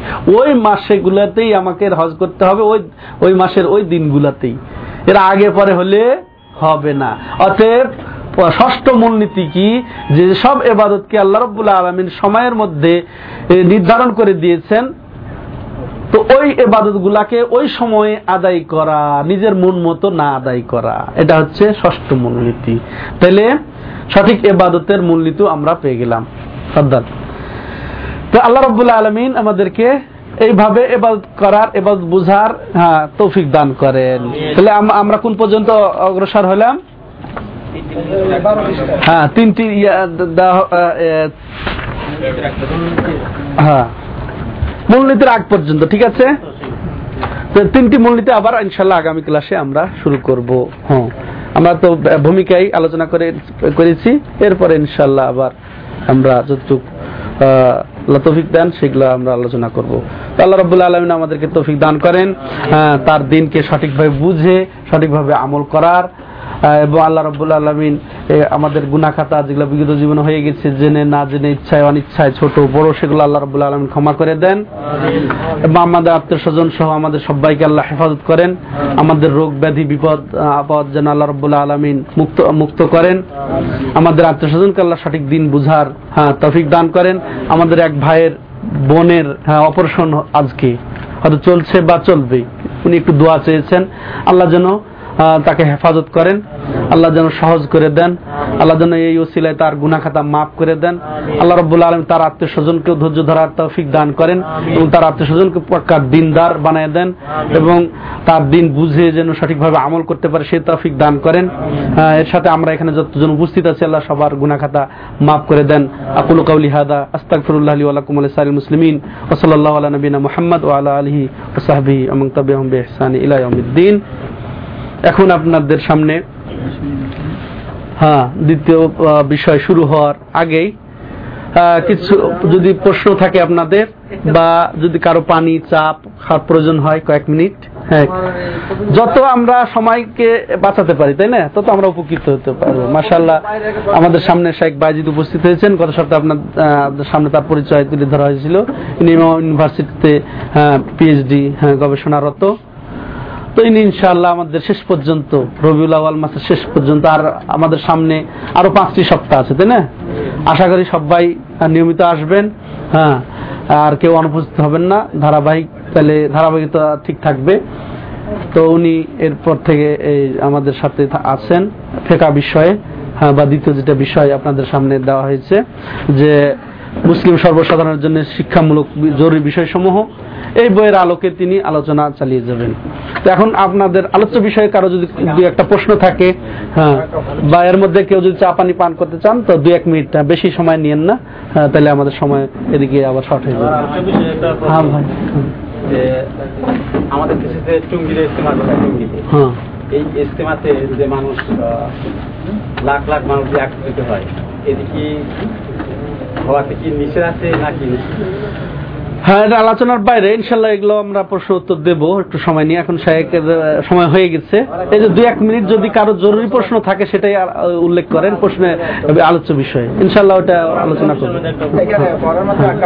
শরীয়তের কোন ওজোর থাকলে ফজরের নামাজে পরও সে যখন চাকমা পাইবে তখন সে আদায় করে নিবে ফজরের নামাজ। হ্যাঁ। এর মধ্যে বেলা ওঠার পর তো ত্রিশ মিনিট নামাজ পড়া নিষেধ আছে। হ্যাঁ, সুন্দর আপনি করেছেন উল্লেখ করেছেন। ফরজ নামাজের ক্ষেত্রে কিন্তু নিষিদ্ধ সময় ধর্তব্য না। এই জন্যে মমিনের জন্য নামাজ কাজা হবে না ছুটবে না। দুটি কারণেই ছুটে যেতে পারে। সেটা হচ্ছে কি ঘুমিয়ে গেছে চেতন পায় নাই। তার উঠার একান্ত ইচ্ছা ছিল নিয়ত ছিল কিন্তু চেতন পায় নাই। তো ওই ব্যক্তি যখনই চেতন পাবে তখনই হচ্ছে তার ওই নামাজের ওই নামাজের ওই সময়। হ্যাঁ এটাই তার কাফারা আর দ্বিতীয়ত ভুলে গেছে। ভুলে গেছে সে নামাজের সময় চলে গেছে। যখনই স্মরণ হলো তখনই সে পড়ে নিবে। তার আর ওই নিষিদ্ধ হওয়া গেল না আসলো এটা দেখার প্রয়োজন নেই। ওই একেবারে সূর্য উঠো এমন হাদিস আছে বোখারিতে যে ফজরের নামাজ এক রাকাত পেয়ে নিল, সূর্য উঠার আগে সে যেন সময় পেয়ে নিল। তেমনই হবে আসরের নামাজ, যে সূর্য ডুবার আগে এক রাকাত পেয়ে নিল, সে যেন সময় পেয়ে নিল। তাহলে একেবারে সূর্য ডুবারও সময়ও পড়ার দলি পাওয়া গেল, এবং সূর্য ওঠার ওঠার সময়ও নামাজ পড়া যাবে। ওটা কোনটা? ফরজ নামাজ। কিন্তু যেটা নিষিদ্ধ সেটা হচ্ছে সাধারণ সুন্নত নামাজ নফল নামাজ। হ্যাঁ ওটা পড়া হ্যাঁ হ্যাঁ ওটা এটা করে দেন হয়তো মোবাইল হ্যাঁ মোবাইল আপনারা সাইলেন্ট করেন। হ্যাঁ তাহলে নিজেও মার্শাল্লাহ উপকৃত হবেন অন্যরাও পূর্ণ উপকৃত হবে। হ্যাঁ তাগুতের শাব্দিক অর্থ হচ্ছে সীমা লঙ্ঘন তাগুতের আসবে, আমাদের ব্যাখ্যা আসবে। সামনে তাগুতের আলোচনা আসবে। তো এক কথায় সীমা লঙ্ঘন। আর আল্লাহ ছাড়া যত কিছুর উপাসনা হয় দুনিয়াতে, আর যাদের উপাসনা হয় তার যদি- যদি সে জানে, বুঝে, বিবেক থাকে, জ্ঞান থাকে, আর সে রাজি হ্যাঁ? তো সেই তাগুত। আল্লাহ ছাড়া যত কিছু উপাসনা করা হয় আর তার উপর সে সন্তুষ্ট থাকে সে উপাসনা পেতে চায় হ্যাঁ আগ্রহ হয় সেই থাকে বাধ্য হয় মানে মনে ওটা বাধ্যর মশলা আলাদা বাধ্য হয়ে শির করলে তখন আল্লাহ রব্বুল ক্ষমা করে দেবেন ইনশাআল্লাহ। তো ঠিক হ্যাঁ। আরও? ওটা ইনশাল্লাহ পরে। এখন সময় হয়ে গেছে শাইকের। এই জন্য আর প্রশ্ন উত্তরে যায় সময় নষ্ট করতে চাচ্ছি না ইনশাল্লাহ আরও আমরা আছি না আরও পাঁচ সপ্তাহ। ইনশাল্লাহ ইয়ে। তো এখন ঠিক আছে আপনারা সবাই মনোযোগ সহকারে নিরিবিলির সাথে বসে যান এবং শাহের কাছ থেকে উপকৃত হন। সুহানা কালাম আহমদিকা সাদাল্লাহ ইলাইল্লাহ আন্তস্তা করব মাশাআল্লাহ। তাহলে আমাদের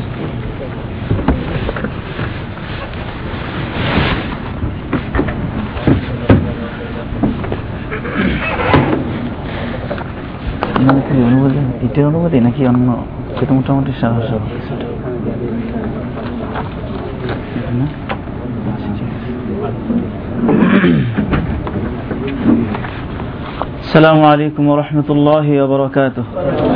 الحمد لله رب العالمين. الحمد لله الذي هدانا لهذا وما كنا لنهتدي لولا أن هدانا الله. والصلاة والسلام على أشرف الأنبياء والمرسلين نبينا وحبيبنا وإمامنا وقدوتنا محمد صلوات الله عليه وسلامه وعلى آله وصحبه أجمعين. ومن تبعهم بإحسان إلى يوم الدين أما بعد. أعوذ بالله من الشيطان الرجيم.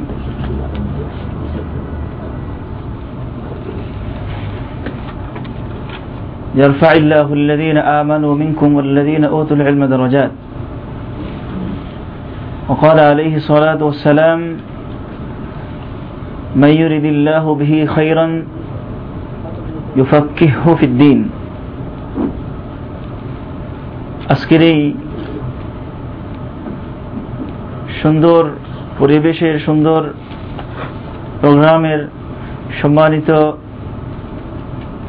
আমার পূর্ববর্তী সম্মানিত আলোচক মোহতারাম শেখ আব্দুর রব আফান এবং সম্মানিত প্রবাসী বাংলাভাষী ভাইয়েরা। আল্লাহ ফকরবুল আলমিনের দরবারে অসংখ্য শুক্রিয়া আদায় করছি যে এই মহান রব্বুল আলমিন পবিত্র জুমার দিনের এই পবিত্র সময়ে আল্লাহ তালার দিন সম্পর্কে অত্যন্ত গুরুত্বপূর্ণ কিছু মাসালা জানার উদ্দেশ্য নিয়ে এবং সেই মশালাগুলো জেনে বুঝে তার ভিত্তিতে নিজেদের জীবনে পরিবর্তন আনা, নিজেদের জীবনের কিছু গাইডলাইন গ্রহণ করা এবং তার ভিত্তিতে আল্লাহ তাল্লাহ সন্তুষ্টি অর্জন এবং পরকালীন জীবনের মুক্তি অর্জন এ ধরনের মহান লক্ষ্যকে সামনে রেখেই আমরা এখানে একত্রিত হয়েছি রব্বুল আলমিন আমাদের সময়গুলো কবুল করুন আল্লাহ রসুল সাল্লাহ আলী সাল্লাম সহি আদিসে বলছেন ما اجتمع قوم في بيت من بيوت الله يتلون كتاب الله ويتدارسونه فيما بينهم إلا نزلت عليهم السكينة وغشيتهم الرحمة وحفتهم الملائكة وذكرهم الله في من عنده যখন কোনো কওমের লোকেরা আল্লাহর কোনো ঘরে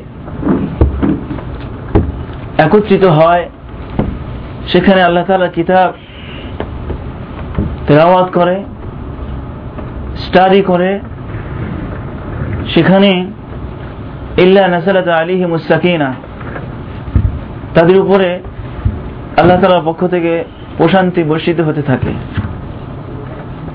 ওয়াসিয়াত হুমুর রহমা। আল্লাহ রহমান তাদেরকে ঢেকে রাখে। ওহাফাত হুমুল মালাইকা ফেরিস্তারা তাদেরকে চতুর্দিকে ঘিরে রাখে। শুধু তাই নয় ওয়াজাকারাহুমুল্লাহু ফী মান ইনদাহু।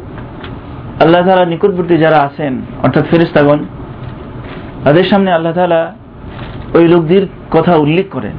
অর্থাৎ যেই লোকেরা আল্লাহ সন্তুষ্টি অর্জনের লক্ষ্যে কোথাও একত্রিত হয়, দিন সম্পর্কে স্টাডি করে, জানার, বোঝার চেষ্টা করে। তাদের উপরে আল্লাহ তালা এত বেশি সন্তুষ্ট থাকেন ফেরিস্তাদের সামনে আল্লাহ তালা তাদের কথা উল্লেখ করেন, তাদেরকে নিয়ে গর্ব করেন। এই জন্য প্রিয় ভাইয়েরা, আমরা যদি আমাদের এই সময়গুলোকে প্রথমেই আমাদের নিয়তকে বিশুদ্ধ করতে পারি, পরিচ্ছন্ন, পবিত্র করতে পারি, তাহলে আমরা এই যে পুরস্কারের কথা বলা হলো হাদিসে, সবগুলো পুরস্কারের অধিকার আমরা হতে পারব। আর যদি নিয়তের মধ্যে বিশুদ্ধতা না থাকে হাবিজাবি ঢুকে যায় তাহলে কিন্তু ওই ধরনের পুরস্কার থেকে আমরা বঞ্চিত হব। আল্লাহ তালা আমাদের সবাইকে যে পুরস্কারের কথা হাদিসে বলা হয়েছে সেই পুরস্কারের অধিকারী হওয়ার তৌফিক রব্বুল আলমিন আমাদের সবাইকে দান করুন। সম্মানিত ভাইয়েরা আল আহকামুল মুহিম্মা আলাদুরুসিল মুহিম্মা লি আমাতিল উম্মা। আল আহকামুল মুলিম্মা আলাদুরুসিল মুহিম্মা লি আমাতিল উম্মা। অনেক গুরুত্বপূর্ণ কিছু মাসালা, যেগুলো মুসলিম উম্মার জন্য অত্যন্ত প্রয়োজন। এই বইটা আপনাদের কাছে সম্ভবত বাংলা দেওয়া হয়েছে, বাংলা অনুবাদ। এই বইয়ের আলোকে আমাদের সামনে যে কয়েক সপ্তাহ আছে, এই সপ্তাহগুলোর ভেতরে আমরা চেষ্টা করব যতটা সম্ভব মশালাগুলো সংক্ষিপ্ত ব্যাখ্যা সহকারে আলোচনা করার। যেহেতু সময় খুবই শর্ট পাঁচ সপ্তাহের মধ্যে বিস্তারিত ব্যাখ্যা সহকারে আলোচনা করা কঠিন। তো যাই হোক, আমরা চেষ্টা করব এই অল্প সময়ের ভেতরেই বইটা শুরু থেকে শেষ পর্যন্ত আলোচনা যতটা সম্ভব গুছিয়ে নিয়ে আসা। আল্লাহ তালার কাছে তৌফিক কামনা করছি শুরুতেই। রবুল আলমিন যেন এই বইয়ের ভেতর থেকে এমন কিছু কথা জানার, বোঝার এবং শেখার তৌফিক আমাদেরকে দান করেন যেগুলো জানার মধ্য দিয়ে শেখার মধ্য দিয়ে আমাদের দুনিয়ার জীবনে পরিবর্তন আনা সম্ভব। আল্লাহ তালা সেই তৌফিক আমাদেরকে দান করুন। সম্মানিত ভাইয়েরা এই বইয়ের আলোকে আমাদের প্রথম দার্স হচ্ছে সৌরতুল ফাতেহা ফাতেহা সংক্রান্ত আলোচনা। সৌরতুল ফাতেহা আমরা সবাই ফাতেহা সম্পর্কে কম বেশি তার ফজিলত গুরুত্ব সম্পর্কে জানি। সুরতুল ফাতেহা এটা কোরআনুল করিমের প্রথম সুরা, যেই সুরা আল্লাহ তাআলা সবচেয়ে গুরুত্বপূর্ণ সুরা হিসাবে তাকে মর্যাদা দিয়েছেন। এই সুরার বিভিন্ন নামে নামকরণ করা হয়েছে। তার মধ্যে ফাতেহাতুল কিতাব উমুল কিতাব বিভিন্নভাবে নামকরণ করা হয়েছে। এবং এই সুরার সবচেয়ে গুরুত্বপূর্ণ অন্যতম বৈশিষ্ট্য হচ্ছে যে আপনার এমন কোনো নামাজ নেই যেই নামাজের মধ্যে ফাতেহা পড়া প্রয়োজন নেই। যে কোনো নামাজই হোক, এমনকি জানাজার নামাজ আপনাকে সুরা ফাতে পড়তেই হবে। ওলামাই কেনাম কোরআন এবং হাদিসের সহি দলিলের ভিত্তিতে স্পষ্ট যেটা বক্তব্য দিয়েছেন ওলামাই কেনাম তা হচ্ছে যে কোনো নামাজই সুরা ফাতেহা পড়া জরুরি। এমনকি অধিকাংশ মহাকিকিন ওলামাদের মতে সুরতুল ফাতেহা নামাজের মধ্যে প্রত্যেক রাখাতেই ইমাম এবং মামুম এবং একাকী নামাজি আদায়কারী সকলের জন্য রোকন হিসাবেই এটা ধরা হয়। সম্মানিত ভাইয়েরা, সুরতুল ফাতেহা, আল্লাহ রসুল সাল্লাহ আলী ওসাল্লাম রসুল সাল্লাহ আলী ওসাল্লাম নামাজের মধ্যে সুরা ফাতেহার ব্যাপারে পড়ার গুরুত্বপূর্ণ বেশ কয়েকটা মাসালা রসুল সাল্লাহ আলী ওসাল্লাম থেকেই এসছে। তার মধ্যে অন্যতম হচ্ছে একটি গুরুত্বপূর্ণ হাদিস।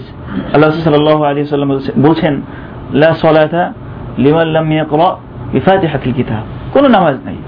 লা সলাতা এখানে লা নাফি আরবি একটা কায়দা, নাহুর কায়দা।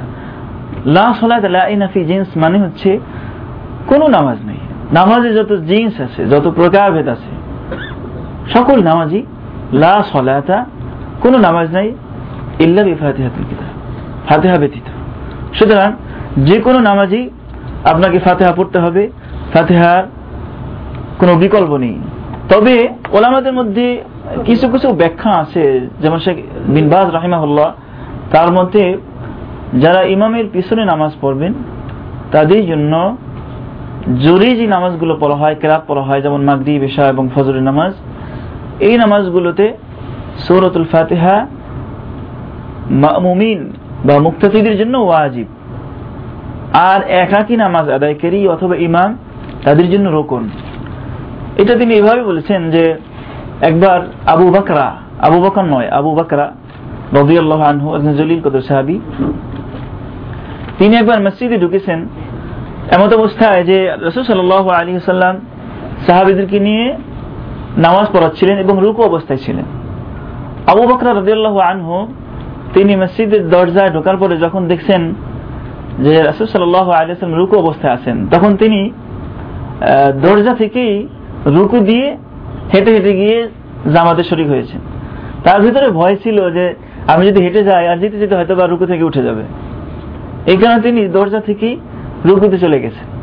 রুকুতে চলে গিয়ে এরপর রুকু অবস্থায় হেঁটে হেঁটে গিয়ে নামাজে হাজির হয়েছেন। তো নামাজ শেষে রসুল সাল্লাহ আলী সাল্লামকে এই ঘটনা উল্লেখ করা হয়, তার কাছে বলা হয়। তখন আল্লাহ রসুল সাল্লাহ আলী সাল্লাম আবু বকর আব্দুল্লাহ তালা আনুকে বলছেন জাদ আল্লাহ এরসক বলেন তাউদ। জামাতে নামাজ পড়ার ব্যাপারে তোমার যে উৎসাহ, আগ্রহ, এটা আল্লাহ তালা বাড়িয়ে দিন, বৃদ্ধি করে দিন। তবে এরকম আর করবে না। এরকম আর করবে না মানে কি? অর্থাৎ দূর থেকে রুকুতে গিয়ে তারপরে এরকম হেঁটে হেঁটে আসবে না। এটা নিষেধ করেছেন। কিন্তু ওই সাহাবিকে রসুল সাল্লাহ আলী সাল্লাম ওই রাকাত পুনরায় পড়ার জন্য বলেন নাই। এর মানে হচ্ছে তার নামাজ হয়ে গেছে। তো এই কারণে যদি কোনো ব্যক্তি ইমামের পিছনে থাকেন, সেখানে রুকু অবস্থায় পান, তাহলে তার ওই রাকাত হয়ে যাবে। যদিও এ ব্যাপারেও কোনো কোনো আমাদের দ্বিমত আছে, তারা বলছেন যে নামাজ হবে না, ফাতেহা রুকুন, অতএব ওই রাকাতটা অতিরিক্ত করতে হবে। কিন্তু এই ঘটনা থেকে অনেক প্রসিদ্ধ ওলামা কেরাম, বিশেষ করে শেখ বিন বাজ রহিমাহুল্লাহ, তিনি বলছেন, এই ঘটনা থেকে প্রমাণিত হয় যে মুক্তাদিদের ক্ষেত্রে জোরে জোরে কেরাত পড়া হয় যে নামাজগুলোতে, সেই নামাজগুলোতে মুক্তাদিদের জন্য ওয়াজিব রোকন নয়। তো ওয়াজিবও যদি হয়, তাহলে ইচ্ছা করে তো ছেড়ে দেওয়ার কোনো সুযোগই নেই। আপনার যেমন সুযোগ থাকবে, পড়তেই হবে। রুকু অবস্থাটা আলাদা। তো সেখানে তো পড়ার কোনো সুযোগ নেই। সম্মানিত ভাইয়েরা তো ফাতেহার ব্যাপারে আমরা খুব বেশি দীর্ঘ আলোচনা করব না, যেহেতু আমাদের পাঁচ সপ্তাহের মধ্যে আমাদের বইটা শেষ করতে হবে যতটা সম্ভব। আপনাদের মোটা- মোটামুটি কম বেশি ধারণা সবারই থাকার কথা। তো ফাতেহাকে সুরত শিফাও বলা হয়, কারণ এই সুরার মধ্যে আল্লাহ তালা শিফাও রেখেছেন। এবং আম একটা কথা আছে রবুল আলমিন বলছেন অনুনাজিল মিনাল কোরআন মা হুয়া শিফা ও রহমাতুল লিল মুমিনিন। আমি কোরআন নাজিল করেছি যে কোরআনের মধ্যে শিফা রয়েছে এবং রহমত রয়েছে লিল মুমিনিন ইমানদারদের জন্য।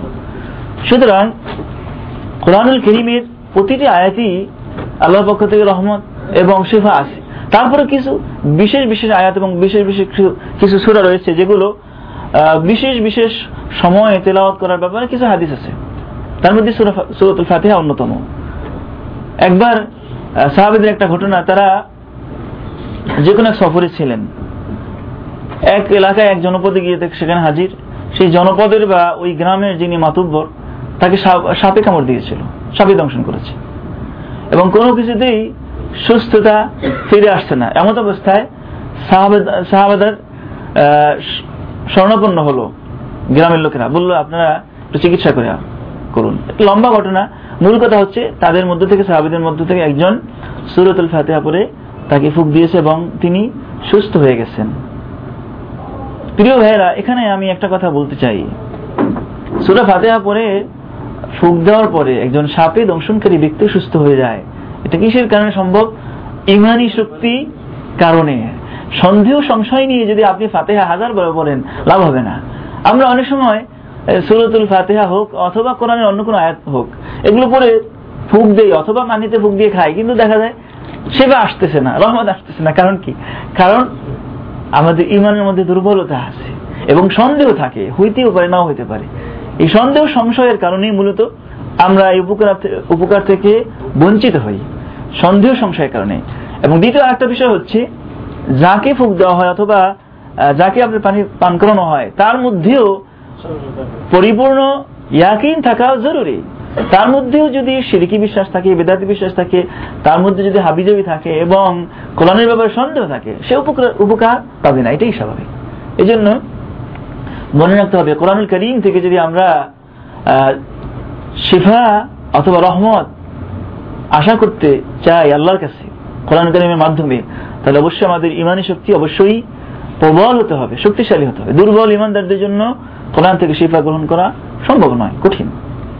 প্রিয় ভাইরা এবার এবার আসুন আমরা দাস সানি, দ্বিতীয় দাস এটা আলোচনা করি। আমি আগেই বলছি যে একটু দ্রুত আমাদেরকে আগাতে হবে, সময়ের স্বল্পতার কারণে এবং সবগুলো দাস চেষ্টা করব শেষ করার জন্য। দ্বিতীয় দাস হচ্ছে, শাহাদাত আল্লাহ ইলাহা ইল্লাল্লাহ আন্না মুহাম্মাদুর রাসূলুল্লাহ। আপনারা জানেন, ইসলামী শরীয়তের মূল স্তম্ভ হচ্ছে পাঁচটি।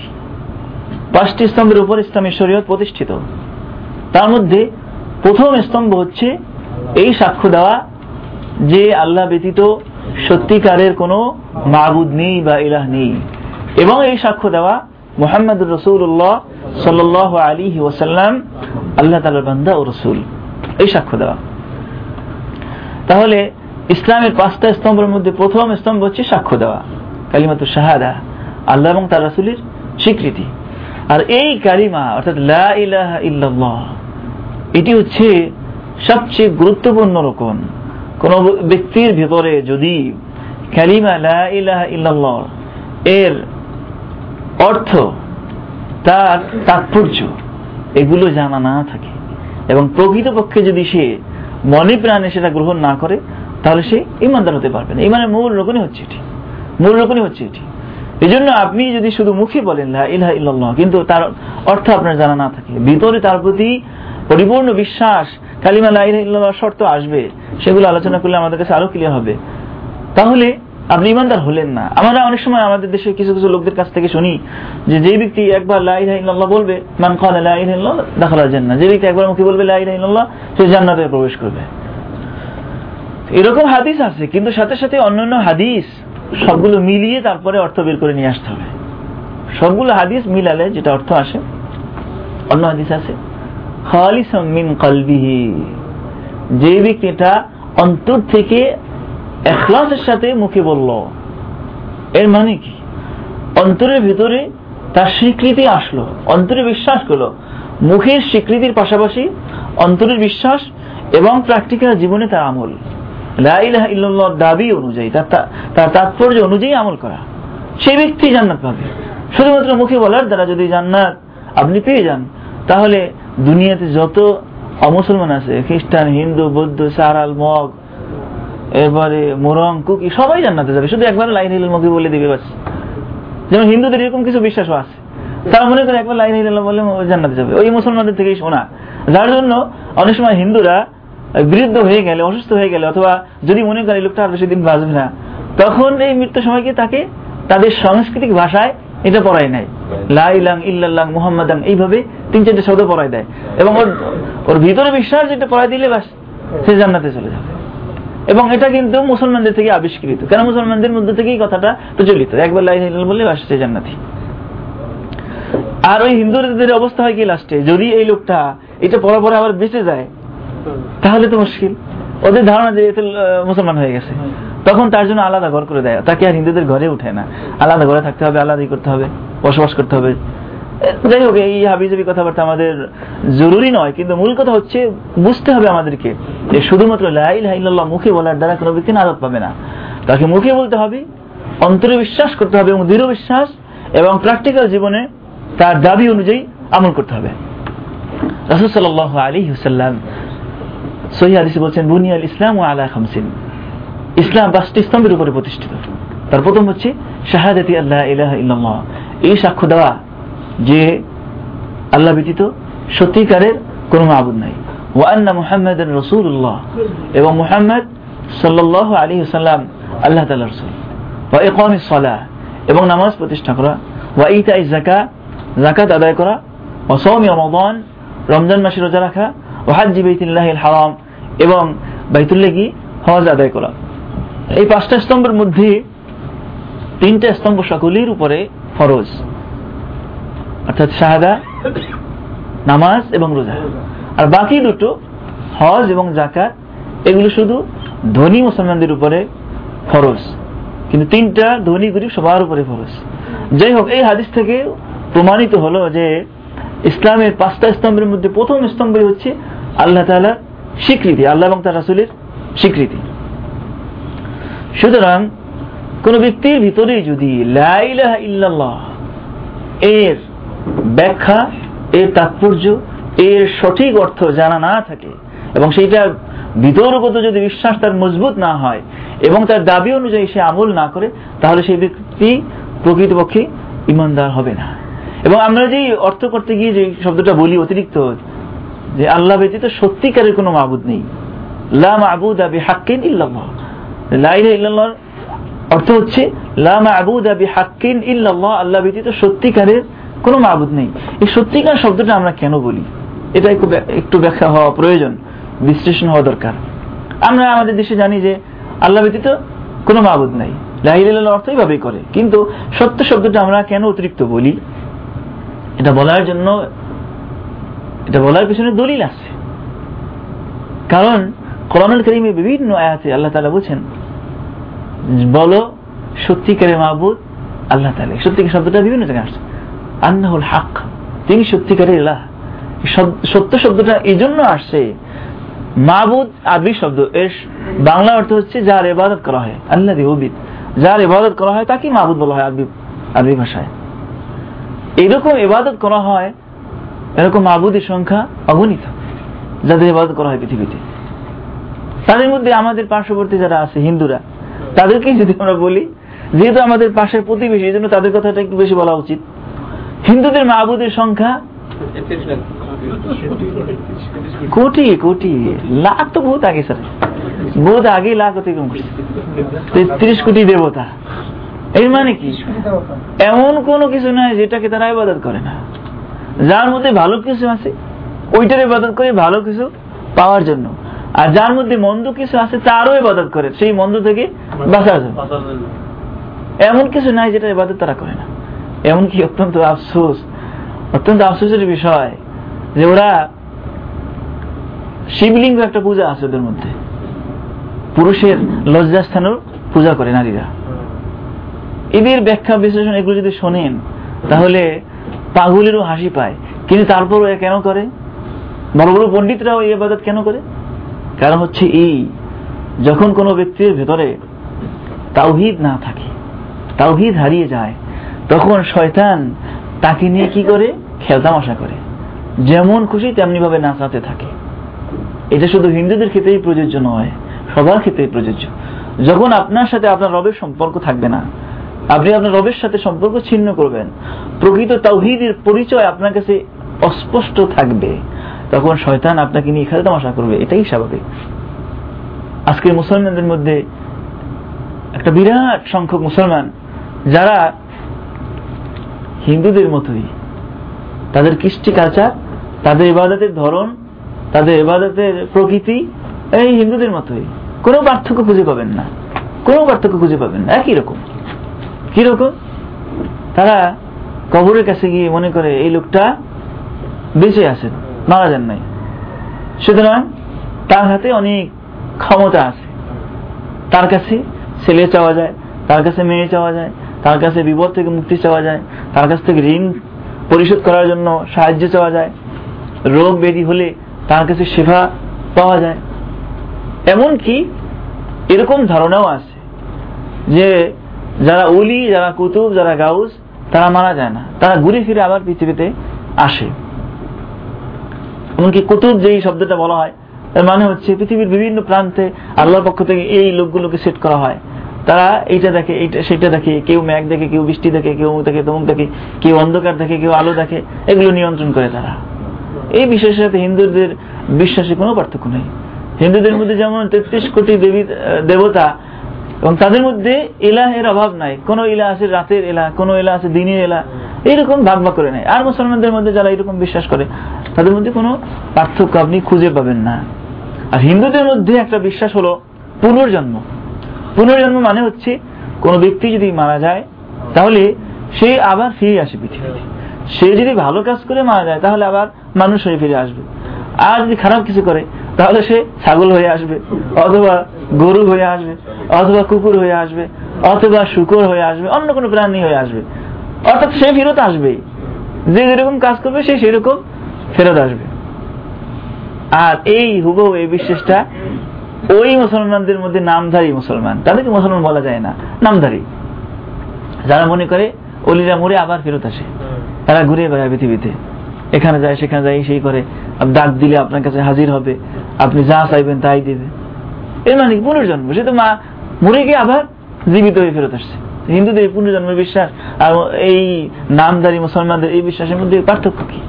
এবং এই সব কিছু এ কারণেই যেহেতু যেহেতু তার তাওহিদের জ্ঞান নাই ভেতরে, তাওহিদ যদি কোনো ব্যক্তির ভেতরে অস্পষ্ট থাকে, তাহলে তাকে নিয়ে শয়তান যেমন খুশি তেমনি ভাবে না চাইতে থাকে তেমনি ভাবে তাকে নিয়ে খেলতামশা করে। এটাই স্বাভাবিক। জন্য প্রিয় ভাইয়েরা, সম্মানিত প্রবাসী ভাইয়েরা আর একটা বিশ্বাস আমাদের এই পীর পুরোহিতের, পীর পুরোহিত যারা এবং এই পন্থী যারা এবং এই ছবি পন্থায় যারা বিশ্বাসী তার মধ্যে এমন কিছু কৃষ্টি কালচার আছে যেগুলো হিন্দুদের থেকেও মারাত্মক। যেমন আপনার হিন্দুদের মধ্যে একটা বিশ্বাস আছে, তাদের যারা ঋষি অথবা তাদের যারা ব্রাহ্মণ ব্রাহ্মণ মানে ওদের হুজুর, ওদের মৌলভী এই ব্রাহ্মণের হাতে সবকিছু। কিছু কিছু সময় বা কখনো কখনো তারা ব্রাহ্মণকে দুধ দিয়ে গোসল করায়? সেই দুধগুলো অথবা কখনো কখনো পানি দিয়ে গোসল করায়। সেই পানিগুলো সবাই ভাগ ভাগ বাটোয়ারা করে নিয়ে যায়। ওইগুলো বিভিন্ন ব্যক্তিরা বিভিন্ন রোগ ব্যাধি অথবা বিভিন্ন সমস্যার জন্য সেগুলো পান করে, পানি অথবা দুধ। গোটা এই নাপাকি লোকটার, এই নাপাকি ধোয়া এইগুলো নিয়ে ওরা পান করে সবাই মিলে। এবং তাদের বিশ্বাস হচ্ছে এই পানি অথবা এই দুধ তাদের যে কোনো সমস্যার সমাধানের জন্য প্রয়োজন হবে। বা কাজে আসবে। ঠিক হুবহু বিশ্বাস। ঠিক হুবহু বিশ্বাস। আমাদের দেশেই, অন্য দেশে যাওয়া দরকার নাই। আপনার, আমাদের চিটাঙ্গে আছে মাইজ ভান্ডার, আপনারা সবাই জানেন। মাইজ ভান্ডারই একটা সিলসিলা আছে। তাদের পীরকে বছরে একদিন গোসল করাতে হয়। এই দিবসটাকে তারা বলে গোসল দিবস। মানে এই শয়তানটাকে ওই দিন গোসল করায়। শয়তান মানে ওদের পীর। এই গোসল দিবসে, তাদের গোসল দিবসের অ্যাক্টিভিটিস হচ্ছে ওই শয়তানটাকে সেদিন বড় ব্যাগের মধ্যে রেখে গোসল করায় থাকে। এরপর সেই পানিগুলো মুরিদদেরকে বন্টন করে দেওয়া হয়। সেই পানিগুলো নিয়ে যায়। সেগুলো নিয়ে যেই সকল মহিলাদের বাচ্চা হয় না, তাদেরকে খাওয়াবে।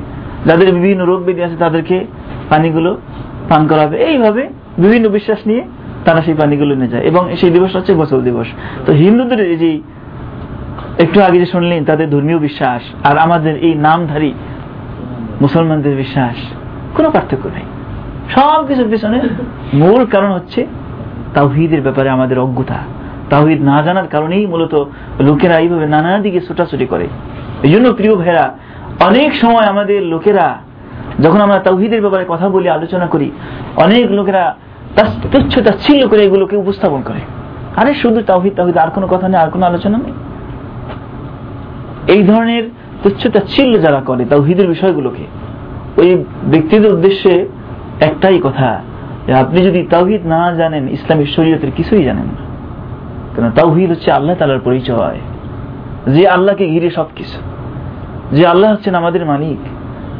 যাকে ঘিরে সব। আপনি নামাজ পড়বেন আল্লাহর জন্য, রোজা রাখবেন আল্লাহর জন্য জাকাত দিবেন আল্লাহর জন্য, বেঁচে থাকবেন আল্লাহর জন্য, মরে যাবেন আল্লাহর জন্য।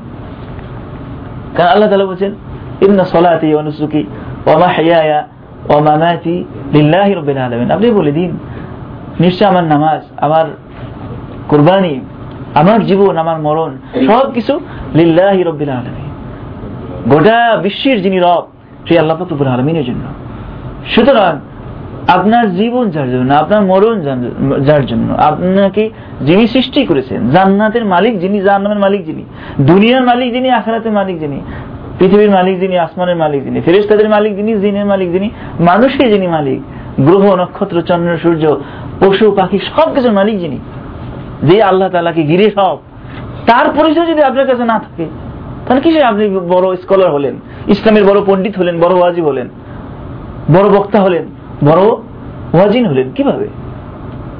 আল্লাহর পরিচয় আপনার কাছে ক্লিয়ার হয় নাই।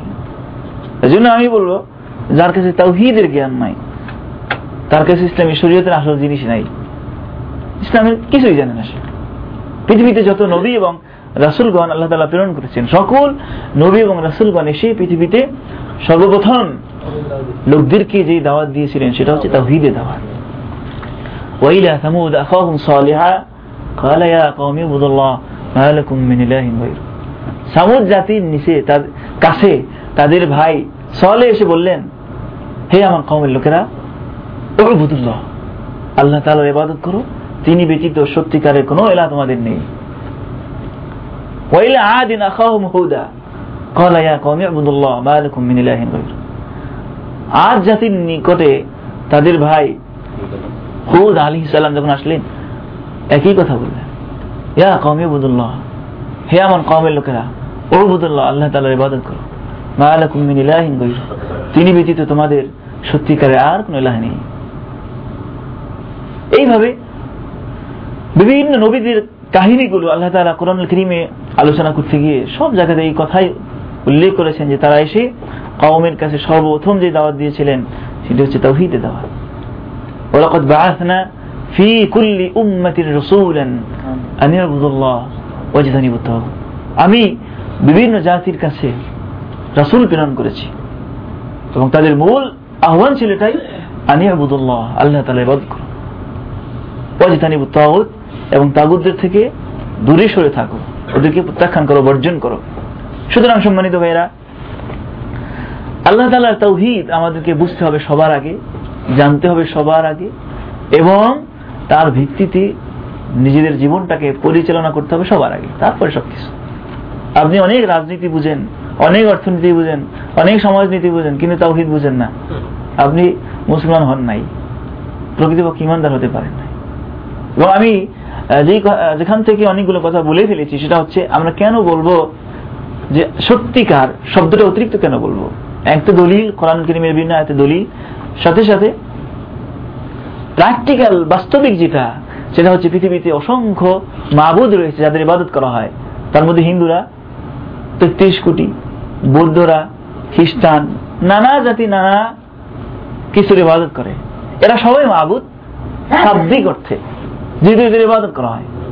সুতরাং এই অগণিত অসংখ্য মাবুদের ভেতরে সত্যিকারের মাহবুদ একজনই, তিনি হচ্ছেন আল্লাহ সুতরাং আপনি যদি বলেন যে আল্লাহ ব্যতীত আর কোনো মাহবুদ নাই, তাহলে আপনার কথাটা সঠিক হলো না। কারণ মাহবুদ আছে অনেক। অগণিত মাহবুদ কিন্তু সত্যিকারের মাহবুদ একমাত্র আল্লাহ তাআলা। এটা আমাদেরকে বুঝতে হবে, এটা মেনে নিতে হবে। সুতরাং প্রথমত কালিমা লা ইলাহা ইল্লাল্লাহ, আমরা এইভাবে জেনে নেব যে ইসলামের পাঁচটা রোকনের মধ্যে অন্যতম এবং প্রধান রকম হচ্ছে আল্লাহ এবং তার রাসূলের স্বীকৃতি দেওয়া। এবং দ্বিতীয় পর্যায়ে আমাদেরকে জানতে হবে, এর অর্থটা কি? যে অর্থটা আমি এতক্ষণ বলেছি বিভিন্নভাবে, লা মা'বুদা বিহাক্কিন ইল্লাল্লাহ।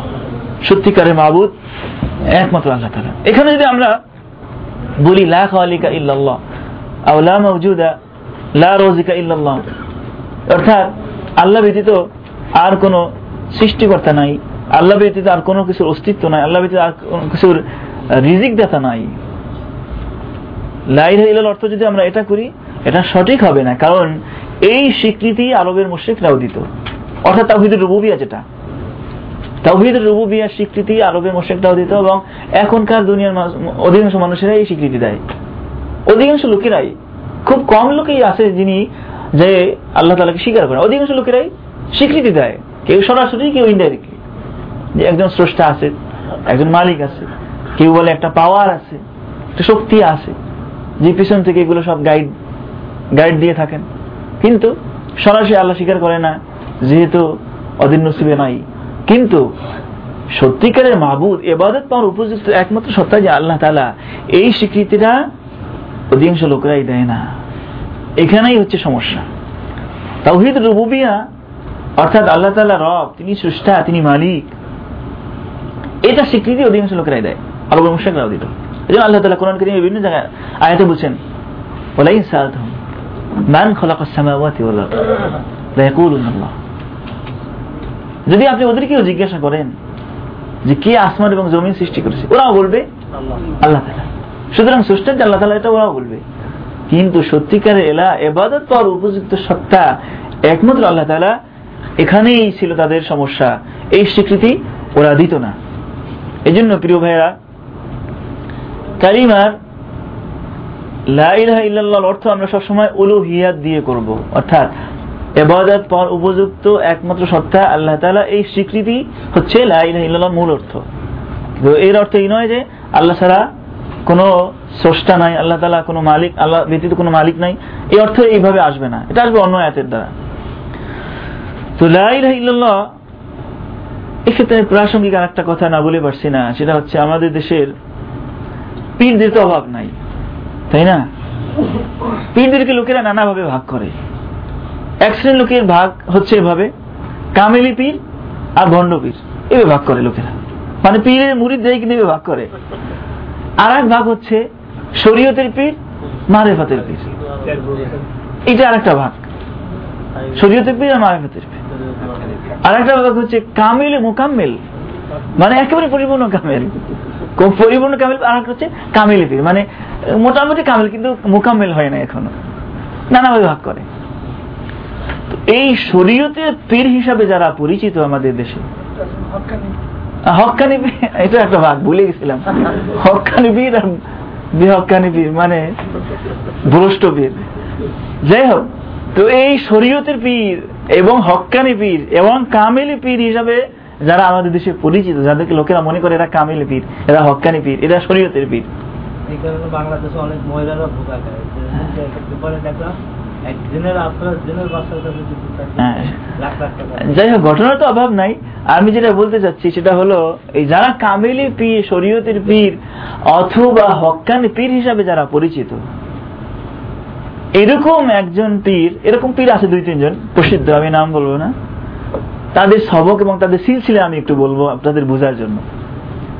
তাদের মধ্যে একজনের সিলসিলা হচ্ছে এবং তাদের জিকির হচ্ছে এরকম। লাইল ইল্লাল্লাহর অর্থ তারা এইভাবে করে। লা মাউজুদা ইল্লাল্লাহ।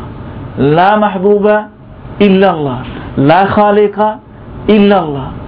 এইভাবে লা হামেদা ইল্লাল্লাহ। এই যে শব্দগুলো তারা প্রয়োগ করে, লাইল হিলের অর্থ করে এবং জিকির করে পদ্ধতিতে। এর মধ্যে এমন কিছু কথা বলে যেগুলো সরাসরি শ্রীকি কথাবার্তা, শ্রীক মিশ্রিত কথাবার্তা। যেমন লা মানে কোনো কিছুর অস্তিত্ব নাই, আল্লাহ ব্যতীত। তাহলে আপনি কি? আপনার অস্তিত্ব কোথায় গেল? বিশ্বটা আসমান, জমিন, মানুষ, জিন, পশু, পাখি, এগুলো কি? এদের অস্তিত্ব নাই? আপনি যে বললেন লাভ যদি আল্লাহ ব্যতীত আর কোনো কিছু অস্তিত্ব নাই, তাহলে অর্থটা কি আসলো? আসলে কথা এখানে নয়। সমস্যা হচ্ছে আরেক জায়গাতে। সেটা হলো আল্লাহ ব্যতীত কোনো কিছুর অস্তিত্ব নাই। এর মানে হচ্ছে, যা কিছু আছে সবই আল্লাহ। নাউজবিল্লাহ যা কিছু আছে, সব কিছু আল্লাহ। এর মানে কি? আপনার মধ্যে আল্লাহ ঢুকে যায়। আল্লাহ গরুর মধ্যে ঢুকে যায়, ছাগলের মধ্যে ঢুকে যায়, বা মাছের মধ্যে ঢুকে যায়, মানুষের মধ্যে ঢুকে যায়, মানুষের কলবের মধ্যে ঢুকে যায়, ওখানে গিয়ে বাসা বাঁধে। আপনার সাথে মিশে যায়। যেহেতু সব কিছুর সাথে আল্লাহ মিশে যায়, সুতরাং আপনি যা দেখবেন সবই আল্লাহ। নাউজুবিল্লাহ অথচ এই সিলসিলা বা এই জিকির যারা করে তাদের কি কিন্তু লোকেরা শরীয়তের পীর এবং কামেলি পীর, হক্কানি পীরই মনে করে। অন্যদের কথা আমি বাদই দিলাম। আল্লাহ ভিতরে তো কোনো কিছুর অস্তিত্ব নাই। সুতরাং যা কিছু আছে, প্রশ্ন বলে। যা কিছু আছে সব আল্লাহরই অংশ নওয়াজবিল্লাহ আল্লাহ মানুষের সাথে মিশে যায়, গাছের সাথে মিশে যায়, মাছের সাথে মিশে, পশুর সাথে মিশে, সব কিছুর মধ্যে ঢুকে সেই নিজেই আল্লাহ হয়ে যায়।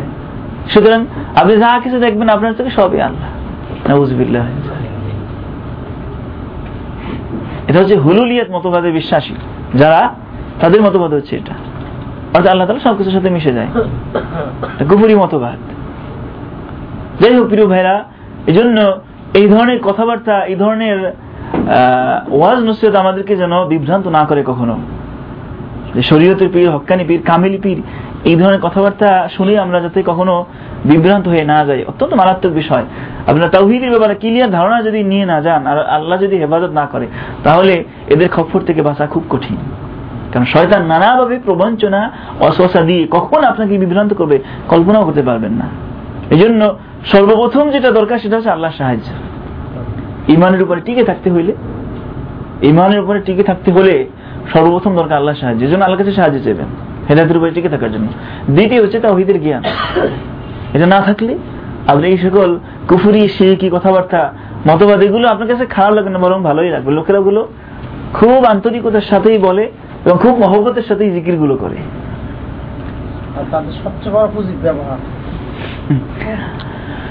যাই হোক কালিমার আপনার দুইটা লা ইলাহা ইল্লাল্লাহর দুইটা অংশ বা দুইটা পার্ট একটা হচ্ছে লা ইলাহ আর একটা হচ্ছে ইল্লাল্লাহ। একটা নাফি আর একটা হচ্ছে ইসবাত। নাফি মানে এটা আরবি শব্দ বাংলা হচ্ছে কোনো কিছু না করে দেওয়া। কোনো কিছুকে না করে দেওয়া বা অস্বীকার করা। অর্থাৎ লা ইলাহ, কোনো ইলাহ নাই। সত্যিকারের কোনো ইলাহ নাই। সব এলাহাদেরকে বর্জন করা হলো, অস্বীকার করা হলো, বরবাদ করা হলো, প্রত্যাখ্যান করা হলো। শুধুমাত্র ইল্লাল্লাহ দ্বিতীয়টা, দ্বিতীয় অংশ হচ্ছে সাবেত করা মানে আল্লাহ উলুহিয়তকে সাবেত করা। সুতরাং এই কালিমার দুটো বা দুটো অংশ। প্রথম অংশ দ্বারা সকল বর্জন করা হয়, প্রত্যাখ্যান করা হয়, অস্বীকার করা হয়। আর দ্বিতীয় অংশ দ্বারা শুধুমাত্র আল্লাহ তালাকে ইলা হিসাবে সাব্যস্ত করা হয়। সত্যিকার এলা একমাত্র আল্লাহ তালা এই স্বীকার করা।